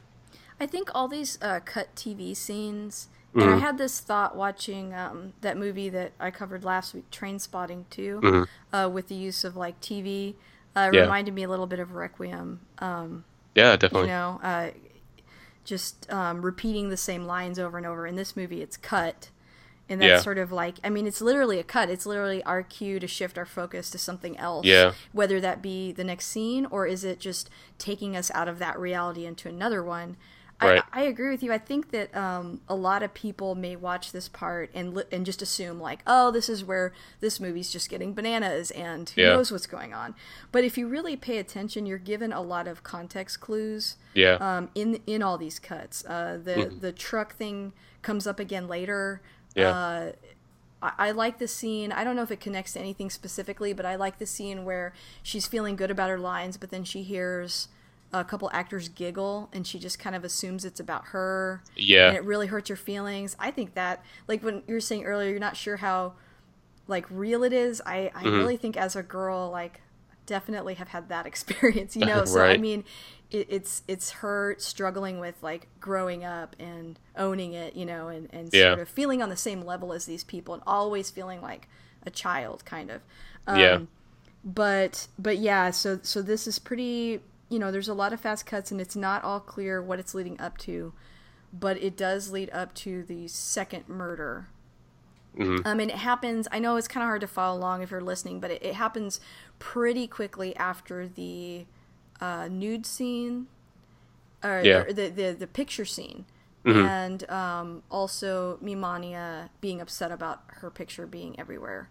Right. Um, so, you know, part of that whole thing happening and her having a breakdown ends with uh, that guy getting stabbed, but also ends with uh, another really great scene, the pizza scene, yeah. which, like, oh my gosh, I, I can't tell you. Like, I just watched this again and Mhm. it legitimately freaks me out. Like, the the boombox scene and this scene are like Yeah. chilling, you know? They are, and, yeah. And they shouldn't be. Like, well, I, so so the person delivers the pizza, and the guy says it's the photographer, and Mm-hmm. he says something like, "Oh, you're a funny pizza man," or "You're a weird pizza guy." I can't Yeah. remember why he says that, but Well, I think because whoever this is, we don't see who this is at this point because they have a cap down over their head, and the oh, way right, it's right, right. the way the art is, the face is kind of blank, like you can't see the face at this point, and the body shape is pretty generic, and the pizza boy is, or girl is just standing there, and he's not doing anything, and I think he drops the pizza as well. Oh yeah, and so he bends down to look at it, Yeah, and he's stabbed in the hand first, I think, or in the eye. I think it's the eye first. the eye, and like all this, of course, it's like anime, so like all this blood Yeah. gushes out of his eye. Yeah, Then he's trying to, I think, reach for his phone. Is that when he gets stabbed with his yeah, hand? yeah, yeah. And then uh, I think they're sort of trying to make you think that it's Mimania at first, hmm but then he starts stabbing him in the crotch. Yeah, And uh, you know, it's it's really gruesome, and that's when the hat comes off, and it's Mima Mm-hmm. stabbing him repeatedly, and behind her is a picture of her. yeah. It like Yeah. I think it's projected, isn't it? It's like proje- so the the actual picture is projected across her face and the wall behind her. and she's furious and uh, as she's stabbing him she's remembering that scene of uh, her being forced to take all those pictures Yeah. of her naked and this time when you see those pictures they're way more explicit too Yeah. You oh, see- definitely. Yeah. The you see when how you far he pushed it you know yeah when you actually are watching the photo session, you don't really see anything uh, or very little. But Mm-hmm. yeah, like you said, when when it's the memory of it and it's more, you see a lot more. But after so after the photographer gets killed, that's when her manager is finally like, "This may be a problem. We should probably get you to safety." And then that leads to kind of the final scene, or not the final scene, but the the final act of the movie that starts, I think, with uh, revisiting the set of where the rape scene occurred and oh that's right yeah, the big confrontation there. After the photographer gets killed, it's the final day of shooting on Double Bind, and at this point, uh, this is one of the the most telling scenes of the confusion of is this a TV show? What's real? What isn't?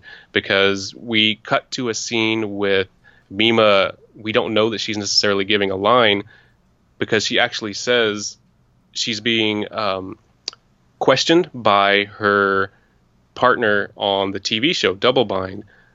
But the line that she gives says, like, she asks her, okay, who are you? And Mima says, my name is Mima and I am an actress. Like, and so it, we're watching the final scene of the final episode of Double Bind. But then when we watch this scene again on tape, we see that that's not the line that Mima actually gave. She actually gave the character's name, and she said not that she's an actress, that she's a model. So that's the Oh, most telling scene of she's is unaware. Mima is unaware of the difference between reality and this movie set and everything else. And they even go into further explanation of she's her sister Yeah. that um, that killed her um, the model. right. She's and so she's taken on that persona. Yeah, and like I kind of think that the first time I watched this, I probably was starting to get a little frustrated because Yeah. I was thinking that this was going to be the end of the movie, and that the whole thing up to this point, the whole Mima story, was just part of this movie that was being made. Thankfully, they didn't end it there because that that would have been a typical like Japanese thriller, like Yeah. just really cheesy kind of uh, hackneyed ending Yeah. but uh, it's so it's after that after the rap and people celebrate Mima at this point she's actually become a big part of the show and she's been it's kind of a breakout role for her. But she's kind of when they yell cut on that final scene she just looks around. She's not sure what's happening. Like she doesn't know that they're celebrating her for her role because she doesn't necessarily feel that it was a role. And that's when in the back um, we see her actress partner i forget keep forgetting her name. She walks by her and she confuses her for the part she played on the show. And then we see Mimania walking towards her in that long hallway and he's wearing the same security guard outfit that we saw him at the beginning of the movie and when he was mm. on the set earlier and like all these times throughout the movie. So it's set up to this point everything up to this point in the movie is set up to make you think that he's just another delusion of hers but he's not this time right. And he attacks her. yeah And he acu- he tells her he brings up that she's not the real Mima. This is Yeah. the first time he speaks, right? I mean, Yeah, we this ever is- hear his voice? this is the first time we hear his voice and it's it's like really it's kind of high pitched and it's not something that I would have connected with the way his character looks, you know. Not at all. Yeah, and uh, it's just really alarming. And Yeah. Um, basically, he kind of starts to recreate the rape scene. Right, because they end up back on the set of that scene um, because he chases her and that's where she ends up and he starts to try to rape her. Mm-hmm. And then this is, I, I think, one of the parts of the movie where I feel like it really deviates from a slasher flick. Yeah. because uh, you know usually the the main actress uh, or scream queen whatever you want to call her doesn't really get like any sort of satisfying scene where she fights the attacker off Right. but it's super brutal when she hits him with that hammer Yeah. i mean it freaks me out like she Yeah. hits him really hard and he has a moment of just utter confusion before uh, really reacting to what happened to Yeah. him yeah that's one thing about the violence even talking about the stabbing in the eye of the photographer there's when there when there's one of those moments of extreme violence which there are in this movie there's that second or two of just pause like before you see the result of it. And i think it makes it that much more powerful. There was when he got stabbed in the eye there was the pause and then the blood starts flowing. Uh, when Mimania gets the hammer to the side of the head he stops. Everything stops on the screen. There's nothing. I don't think there's any sound. And then he starts to react and you see that he's not okay. And he that's that stops the attack. But uh, mima obviously is not okay at this point either. Yeah, and I think it's also a shift, I think, from maybe this point on, Mm-hmm. when she stops being just disoriented and she starts Right. reacting and being proactive. yeah she saw that it was real and she saw that she could actually fight it and so i think that is a, a change and that's what leads i think to the the final scene to how that goes down And she, uh, she ends up in the hallway, like, disoriented, and Rumi finds her. Which, again, like, I think when you rewatch this a few times, you might see Rumi being right there as kind of good timing. Like, she was right there, but she got there only after the attack happened. I don't know. yeah Um, but then they go back to where the attack happened and nothing's there. So Right. once again, as an audience member, you're like, "N- okay, no, really, what is going on here? you Yeah. know? And um, it's almost not even important whether or not that happened because just how this all wraps up. But um, right it's important for her char- as a character to have that moment. But whether or not it really happened, you know, I don't, I don't know if that's important. Um, yeah Go ahead. Well, I was saying, I think to me, I think it does give us uh, a realization that it did definitely happen. Like you said, it's not as important because at this point we know that a lot of what we're seeing is in Mima's head, and the reality that we're a part of is her reality and not necessarily an objective reality. So seeing her go through this, even if it's just in her head, it's still that breaking through. It's that breakthrough moment for her, whether mm-hmm. it's real or not. Um, do you think that Rumi cleaned it up really fast? Like I just like every time I watch this, I'm trying yeah. to decide if it happened or not. So I do. Your take, okay, okay. I definitely do because after that, then we go to. Uh, that's when Rumi says, "I take you back to Mima's room" when she's driving her, and I don't remember exactly when they do it, but at a certain point, we see a shot of uh, some location within the film studio, and the oh, male. That's right. Yeah, the, the male bodies. manager is dead, and Mimania is dead, but he's it's not because of the hammer. His eye is like completely gone, and there's blood all over his face. So something happened after Mima left him. Probably that he chose to get physical with her. Yeah. Um, but yeah, uh, so so yeah, she she says, "Let's go to Mima's room," but she's so tired and disoriented that she doesn't mm. really react to it. And you, as an audience member, I think you're trying to decide: did she really say that, or is that part of this reality thing again, you know, right. of her not really phasing in and out. Yeah. I think that's where, going back to what I was saying earlier, she wakes up in that room, mm-hmm. in her room. Yeah. But then uh, she sees the bloody clothes. So once again, you know, I think she kind of reconciled in her mind that maybe she didn't kill that guy with the yeah. hammer.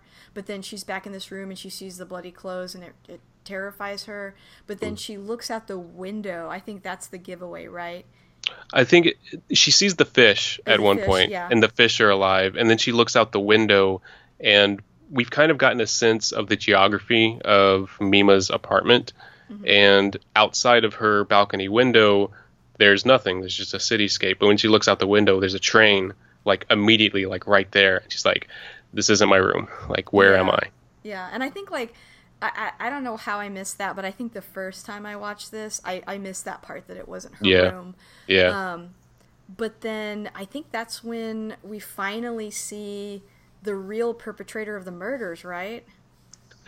It's debatable. I think that trying to make sense of everything that happened, I think you can look at it a couple ways. Mm-hmm. Like, to me, I don't necessarily think that Mimania did all of the killings, but I do think that he probably did some of them. Oh, oh no! I was referring to is is this where we see Rumi? Yeah, she busts yeah. in. Yeah, yeah.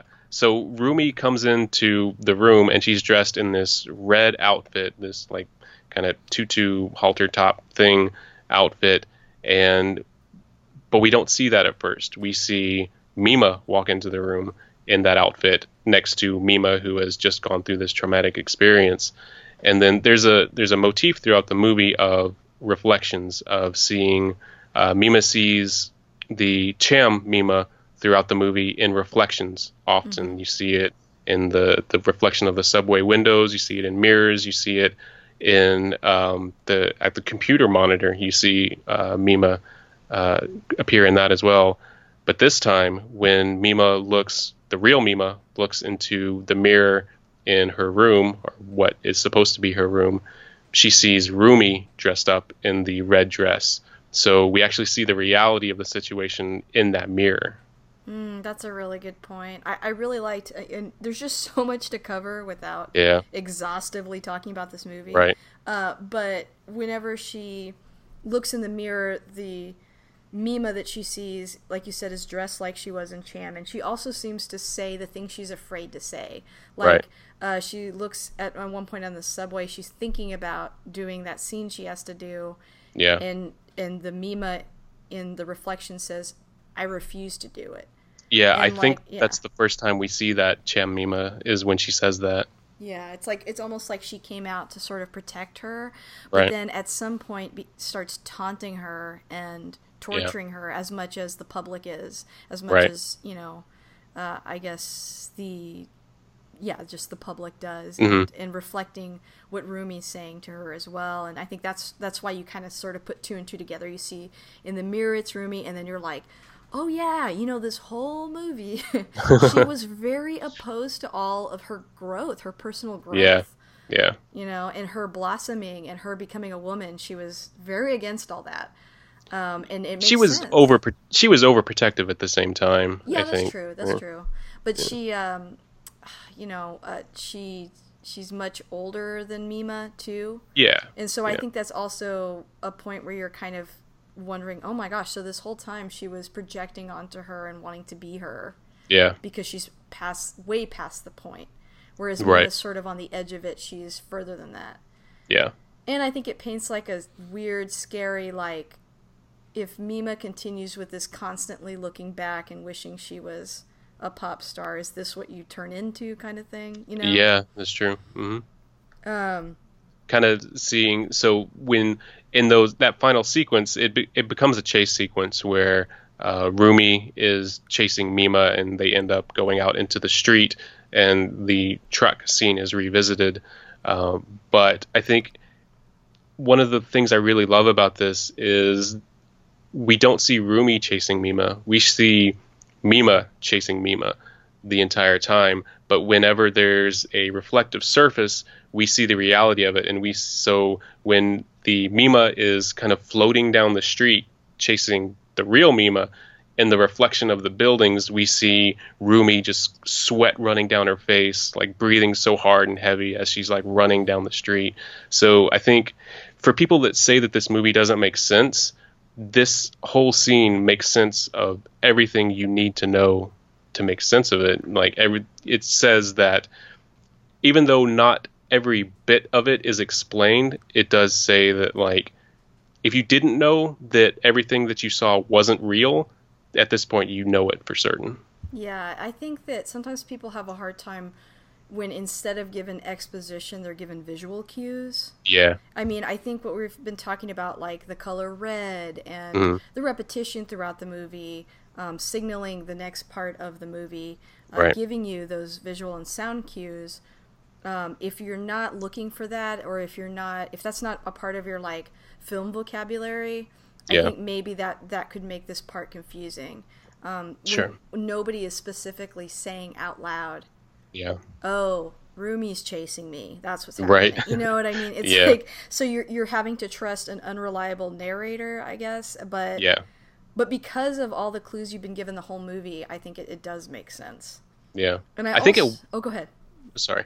I think at one point even when Rumi first attacks Mima, we see that image of non-reality start to break down because Mima she she's not necessarily getting choked, but she's getting Rumi, sorry, is getting pushed back from Mima, and we mm-hmm. see her face actually shift from Mima into Rumi, not in a reflection, but in the actual reality of the situation, which is a really creepy scene to me. Yeah. But yeah, because like oh go ahead, sorry.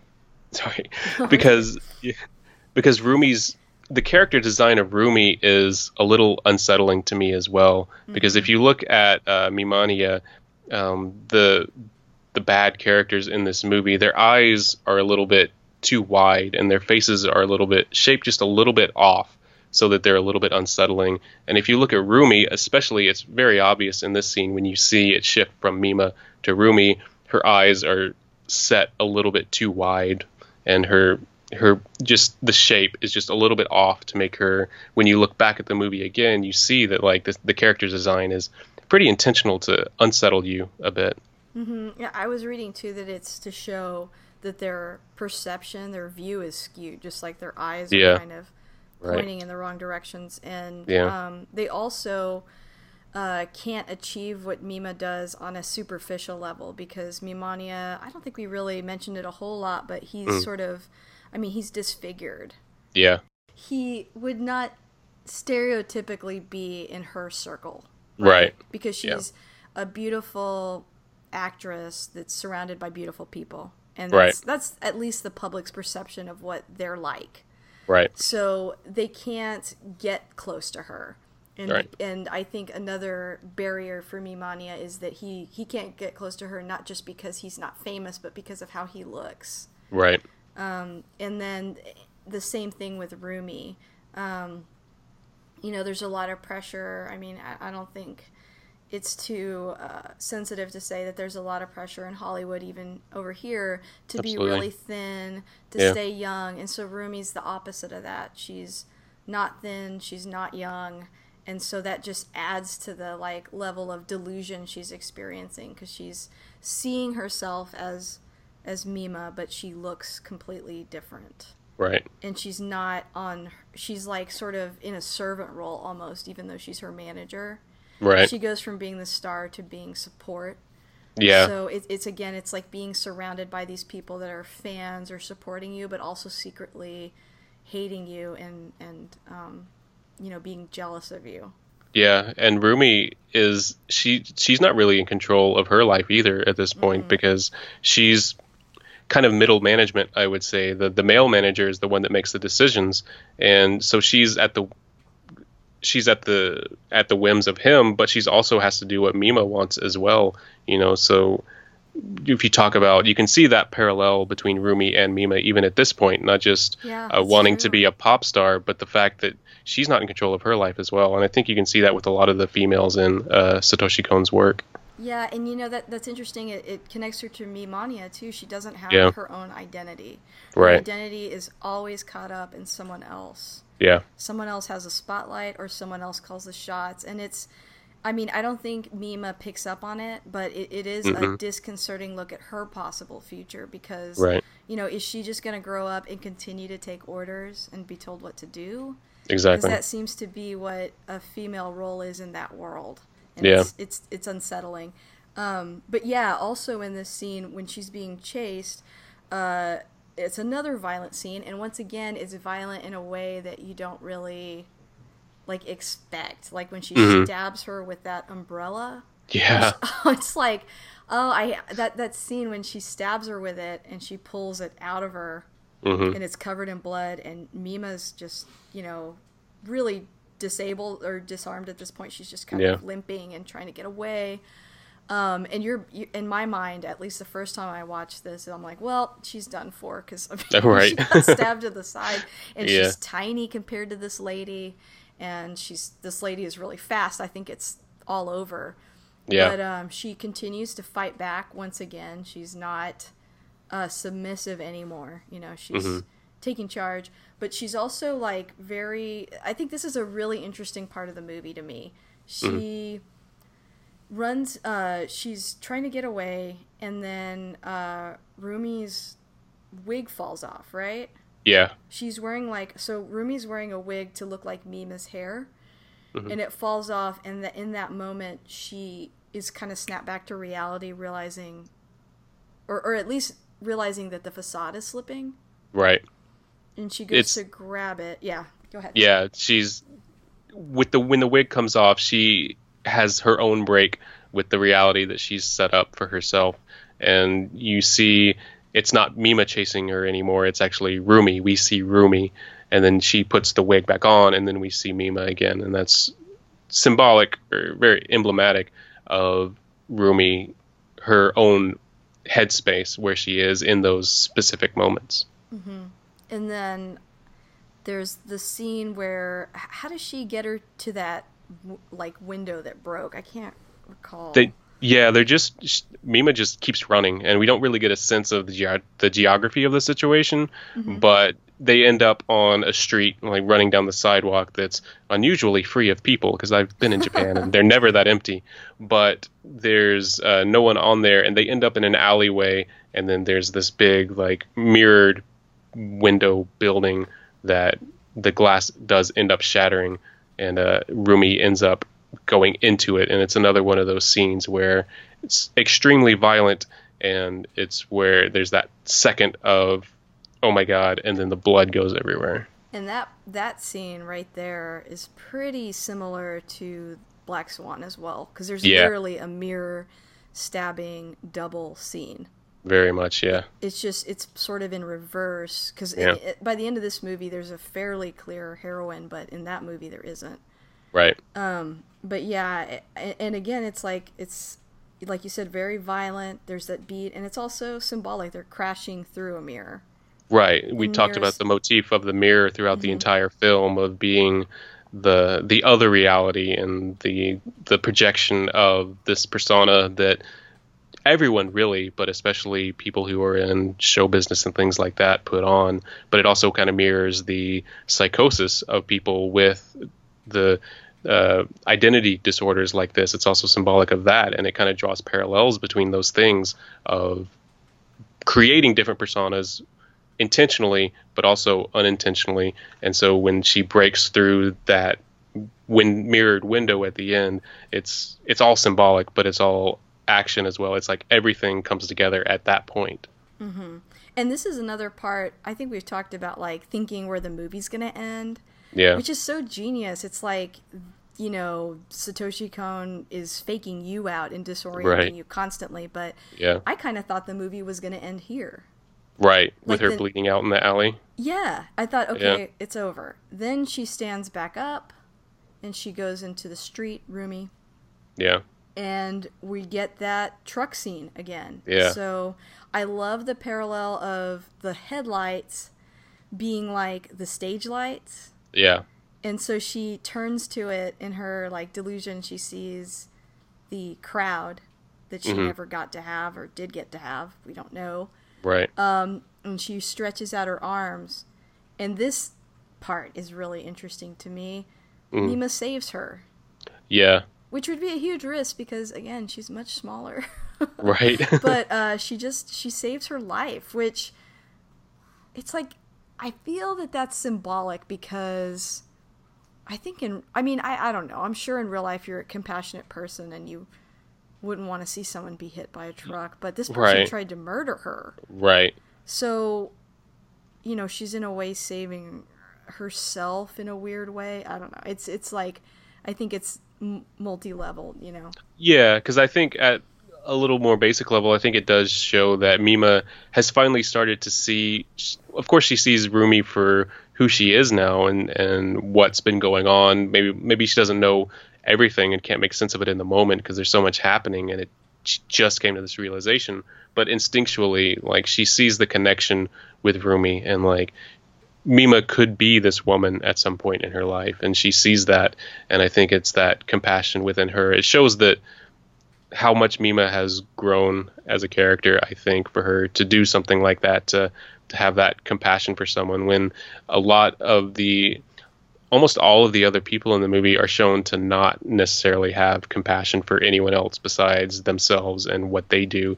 Even her fellow members of Cham were like making fun of her in a light, little bit lesser way, um, talking about the the nude photo shoot and stuff. They were like, "Oh, well, she's fine with that," you know, like kind of yeah. not necessarily looking down on her, but speaking of her in a way that wasn't necessarily a connection to her. And I think Mima did feel a connection to Rumi. I think that's part of why she did it, but it's also symbolic as well. Yeah, I mean, she's her only I mean, even though she did all this, she was the only person ever sticking up for her, regardless Right. of what her motive was. And Right. really, it should be those girls that she turns to Right. when she's trying to make these tough decisions, but she only had Rumi. Yeah, she actually runs away from her the, those two girls at one point. Like, so I did like the uh, that was the one thing in the movie I think early when I was watching this when I in the first few viewings years ago is the truck scene didn't fit for me early in the movie like the first one, but Yeah. then it finally pays off in the end and it makes sense and it's kind of a because that the truck scene where Mima is almost hit by a truck and then wakes up in her room it doesn't feel like it's part of anything else. It doesn't feel like it's part of the show. It's well, it can't be part of the show because that we see how Double Bind ends, and it, that's not part of it. So it's almost like a precognition kind of thing. So it's again kind of messing with that timeline, but in her head as well. But I just like how uh, Rumi at the end when she looks up at the headlights and spreads her arms. That's uh, almost that set up the shot is exactly like how we see Mima really for the first time in the movie because when the movie opens, uh, we don't see Mima's face. If I'm not mistaken, we don't see her face until we see Mima in the grocery store. The first time we see her from behind as she goes out to stage, and it's shot from behind, just like that final scene with Rumi in front of the truck, and the lights go bright to white, and that's when the perfect blue uh, title screen happens, and that's the exact same shot here for Rumi at the end. I know, yeah, I totally, I, I, I agree. I, I think you don't see her face until, Yeah. yeah, and um, yeah, I mean, I, I think that it's a really, really great ending, and it wraps everything up. It makes everything make sense. Yeah. But I do think you have to go back and see it again to catch everything. Um, oh, for sure. Because I mean, you know, I, I've seen it multiple times. I don't, I don't know how many times. So, Yeah. But, uh, but it does all come full circle. Definitely. And there's so many things that this is one of the this is one of the reasons why I keep coming back to movies like this and this one especially is there are so many layers and levels to it and it doesn't spell everything out. And kind of like I was saying everything on the screen means something. And there's little references like Jodie Foster uh, there's uh, subtle uh, kind of pokes at its the own at the script really uh, when Shibuya and the producer of Double Bind are talking at the beginning of the movie, uh, the producer is like, or whoever he is, he asks the writer, "Well, who's the killer?" And Shibuya is like, "You're gonna have to decide soon." And so I think that's that's the subtle nod to the script itself. It's like it's you don't you think it's just a joke at that point, but then when you realize that the TV show and reality are almost one and the same at times, you see that like the killer you thought was the killer may not have been the killer, and going back and trying to make sense of everything, you can make a case for it either being Mimania, Mima, or Rumi for most of the killings. I like that because I think in a lot of my viewings, I, I just decided it was all Rumi. Yeah. But and for I think me- you're right. Yeah, for me, initially it felt to like it was Mimania up to the point to where he attacked Mima after that yeah. break happened. Uh, Rumi had to have killed the other, uh, the male manager and Mimania himself because he couldn't, he didn't commit suicide by stabbing himself in the eye. Sure. But, um, but yeah, you can see it the other way too. You could see it all being Rumi. I also like how uh, the killings themselves are symbolic, like you know, stabbing the photographer in the eye and the crotch. I Yeah. felt like it was that kind of you know horror uh, serial killer that specifically punishes people based Yeah. on what they did. Exactly, and there's uh that's why I referenced the the giallo, the Italian Oh yeah, before because it deals. It's not slashers like American slashers are more uh, simplistic, I would say, for the most part. I'm not Mm-hmm. being insulting. I mean that's how they are. They they're really well done, but they can be. yeah. They're But the- formulaic a little bit. yeah. But the this Italian precursor to that is more about obsession, and it had a lot to do with like morality and things like that. At least a lot of the the bigger ones. was one of my favorite movies of that genre is a movie called uh, Tenebrae, and uh, John Saxon is in it, and it's about a writer who there's a killer on the loose who is seems like an obsessed fan, and he's killing women in the way that the characters in this writer's book kills women. And so mm-hmm. there's it feels really close to Perfect Blue in that kind of setup. And Yeah. there's a lot of meaning to all the murders in that movie just like in Perfect Blue. So I think it's a very it's a closer parallel to that type of film to me. Yeah, and you know, I think morality plays a huge part in the horror genre as well. Like, Yeah. um, you know, if you watch a lot of horror movies, um, especially older ones, played into these tropes of, you know, doing when women do something sexual, or Yeah. really any character, but mainly women, um, Right. they're they're typically punished, and that's another interesting part of this movie, where, you know, she's basically being told. Um, that you know everyone's turning on her against Mm-hmm. her. Um, she's tarnished now. She can't go back.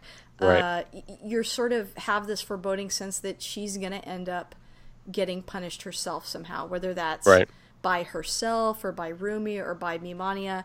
And then Yeah. Satoshi Kon really flips the script with her getting the upper hand in the end. Right. And, I think yeah. definitely that's very much a part of it. And Mimania was he was influenced to do what he did by his own warped sense of morality and seeing she posed nude. That's the final straw. And like we were saying, that's when you saw his face change for the first time, and that's when he decided that he was going to attack her. So that's morality. The I would say that it's the warped sense of morality that the idol industry puts on these people, mm-hmm. on on the women that are idols. I think it's that sense of reality that Kon is really playing with, and maybe not necessarily a more universal sense of reality. Even though I do think there are definitely universal aspects of this movie that people Sure. online and celebrity and even minor celebrity status um, can relate to. I do think it's when we talk about that morality, I think it's that warped kind of um, more basic sense of reality that's pushed onto these people. Yeah, and how because of that, uh, because of that environment, look what you're look what you're promoting in a way, like commenting exactly. on it on a higher level, like yeah, really take these thoughts to their conclusion. Where does that lead you? That right. it's, it's here. So I think that's pretty brave of him to you know to speak on that yeah, without absolutely. it being so incredibly overt like i feel that you have to know that about their culture and also right. Um, i think you have to watch it a couple times to really get through that. So it doesn't really beat you over the head with it. It's not Definitely. preachy but it's just saying you know take a look at this slice of, of life and and let's see what see see it for what it really is you know? Yeah. And I, I, absolutely agree because I watched this when I was fairly young, and I was mo- I was attracted to violent movies and movies that were action movies and horror mm-hmm. movies that didn't necessarily have to have a deep message. Even though, as I would go along, I would realize that these extremely violent movies, a lot of them did have messages that were just put using horror as a visceral way of evoking that reaction, even though you may not necessarily realize that what it's pull that's what it's pulling out of you, even though it is. But so there's that level you can watch it because it's there's a lot of violence and it's a great uh, psychological thriller. Mm-hmm. But then you start to rewatch it and you find the layers and then the layers upon layers and everything else. Yeah, and uh, I think I think movies like this probably I hadn't seen a lot of the films that you were talking about, so movies like mm-hmm. this really kind of opened up my uh, my interest, you know, in, in yeah. seeing more things like this. Um, yeah, absolutely. I'm a huge horror movie fan. My dad was, my I was raised on horror, so uh, yeah. If you if you're looking for more like this, I can I have a few suggestions. Send them my way. Yeah. See, see, I and I mentioned this on some of the other podcasts. I'm I'm an interesting case because I was raised basically to never watch these, and right. I think that's that's a couple different things happening there. One thing it was from a like growing up in sort of a religious household, but also yeah. I think like I've I've actually heard parents tell me like, "Well, I let my son watch this, but not my daughter." You know, there's sort of yeah, there's two kind of things going on there, and so I, I didn't really get to see all this. So seeing a movie like this from the f- girl's perspective. Mm-hmm. And, and it having all these elements, I think it made me more open to the genre. Yeah. Because typically in movies like this, girls are just the victim. I mean, you know, and I'm, I'm not criticizing that actually because I do like yeah. horror movies a lot. Yeah, yeah. They are. They don't really get a big moment at the end. But what's exciting and different about this one is that they do, you know. Right. Yeah. But um, so for Mima at the end, uh, again, you think it's over. right. Yeah, we're still not done. uh, we're not done yet. Uh, Mima, and this movie is only like 81 minutes, by the way. I know. uh, at the end, Mima is now an accomplished actress, and she's at a men- mental institution to visit Rumi, which mirrors this happened in double bind. Mm-hmm. Um, mm-hmm. But now it's reality, uh, we hope. Um, right. and she, she, uh, Rumi still thinks she's Mima. She's holding like some flowers, but Mima visits her, and as she's leaving, she hears a nurse say, "Hey, that girl is a Mima. Look, is that is that girl Mima?" And the other girl goes, "No, it's not. She, why would she be here?" And so the other lady goes, "Well, maybe she's a look-alike." which yeah. again is like multi-layered in of itself. But mm-hmm. then I really love the end where Mima gets in the car and looks at herself and says, yeah. "Nope, I'm the real thing." Yeah, she's, she's actually looking towards the camera at that scene too. I think yeah. she's looking at the like the rearview mirror in the car, but then the shot goes to she's looking like at us watching this movie and like, "Yep, it's me." Yeah. And the mirror thought, thing again. Yeah. yeah. I thought it was kind of cheesy. I still kind of do. Like the the way that that's delivered, it's so bright and shiny. There's no clouds in the sky. It's a perfect blue sky at the end there, and perfect the fact that she, yeah, the fact that she looks at the camera. I'm usually not such a huge fan of, but in this movie, it makes perfect sense because we saw, like we said, the reflections of all these people, uh, or Mima specifically, looking at the characters in the movie, and finally we're seeing it. We're actually part of this movie. We've been part of this journey the entire time, but now we're actually part of it at the end as well. So I think it's it was a good choice. Yeah, I think there is a reading of it though that it, maybe it is a little too happy. I don't know. Yeah, it could be because it does feel like one of those. It has that cheesiness factor of the Japanese television show of the double bind that the the fans were talking about. I would say the only thing that maybe makes it seem more real to me is it is really chipper. Yeah. I feel like she sounds and looks older. Yeah, she does She's- a little bit. She delivers the line with a lot more confidence, at least. Yeah, yeah. So maybe that's you know she's like I've fully transitioned or I've gone through Right. my metamorphosis. Yeah. And if and if we the perfect metamorphosis, yeah. Yeah. And if we accept the fact that we were talking about the scene with Mimania, if we accept the fact that everything that we see on the screen, whether it's real or not, is symbolic of the mindset of the character, then it doesn't matter if this is real because it shows that she did come through this and she's okay and she's actually living her life for herself at this point. She's driving herself for the first time in the entire movie. She gets Oh, into her own car because she's always been chauffeured around or she's taken a train everywhere else. You're right. And maybe it's kind of, you know, saying uh, part of her journey is, you know, being able to completely make all her own decisions, like you're Right. saying, you know, Yeah. and uh, you get the sense from the way she says that. Um, she doesn't need the approval of those total strangers guessing whether or not it's her. She just tells Yeah. herself. And I think it's like indicative of, you know, she's in the driver's seat literally and she's um, making all her own decisions. So you Yeah. you can imagine she's probably not doing any more club scenes. She's probably, Right. you know, she's Yeah. like, or maybe she is. I don't know, but um, and maybe she's okay with it now.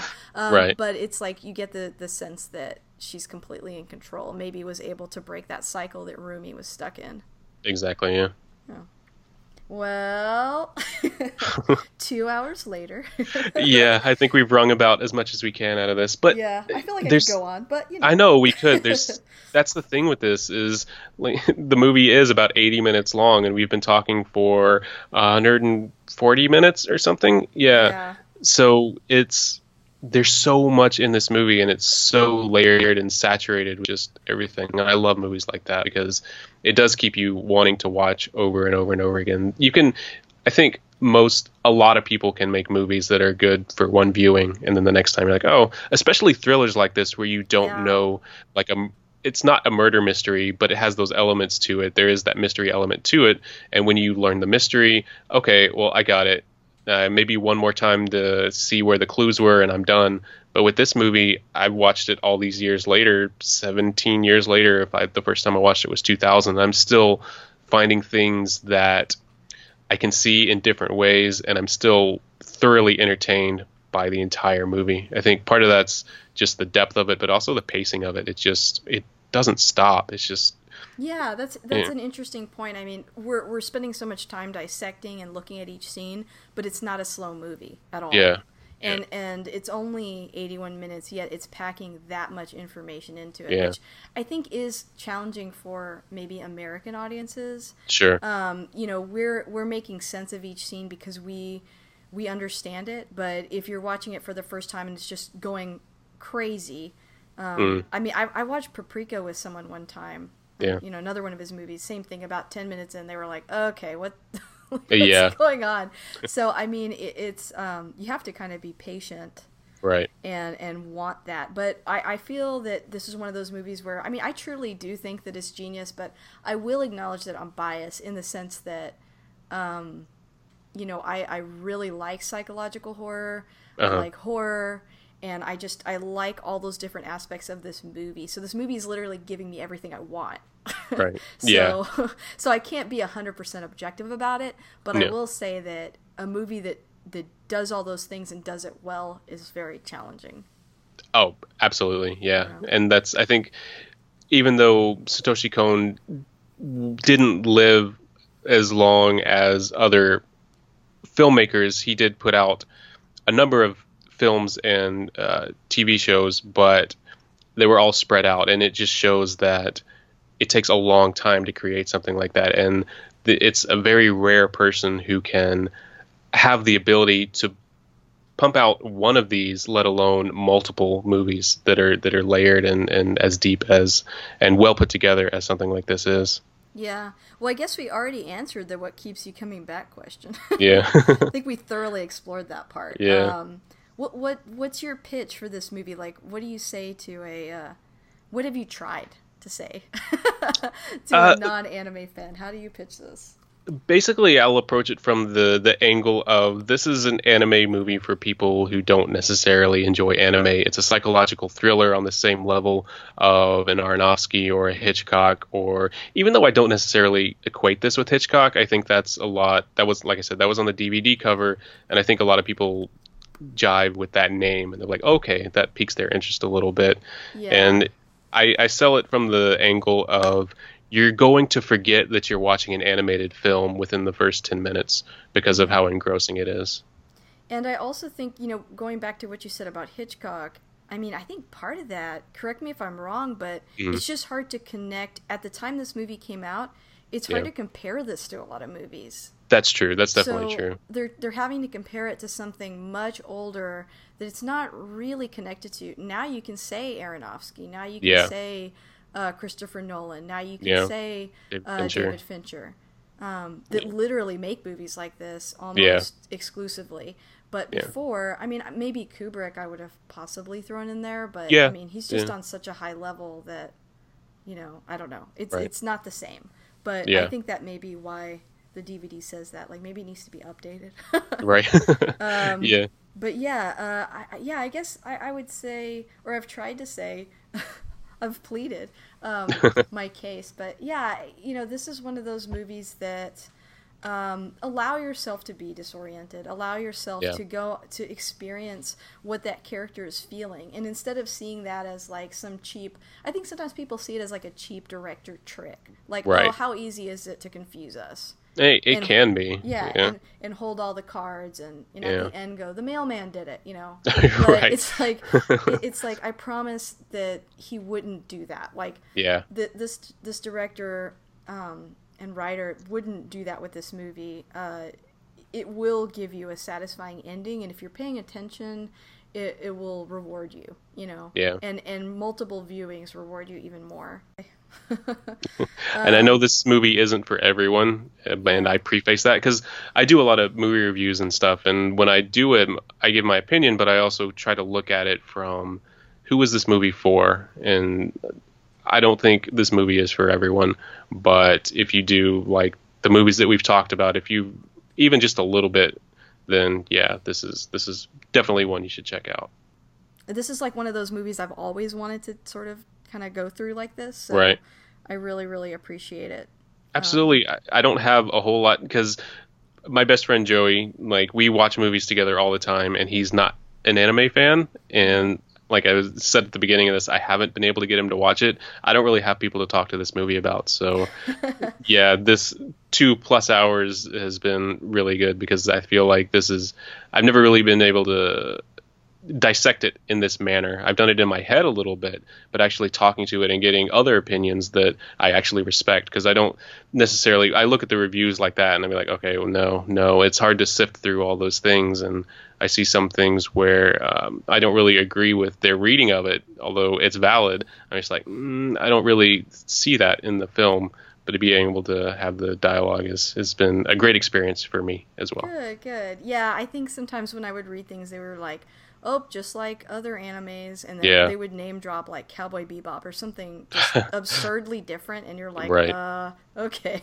Yeah. you have no idea what this movie Yeah. was about.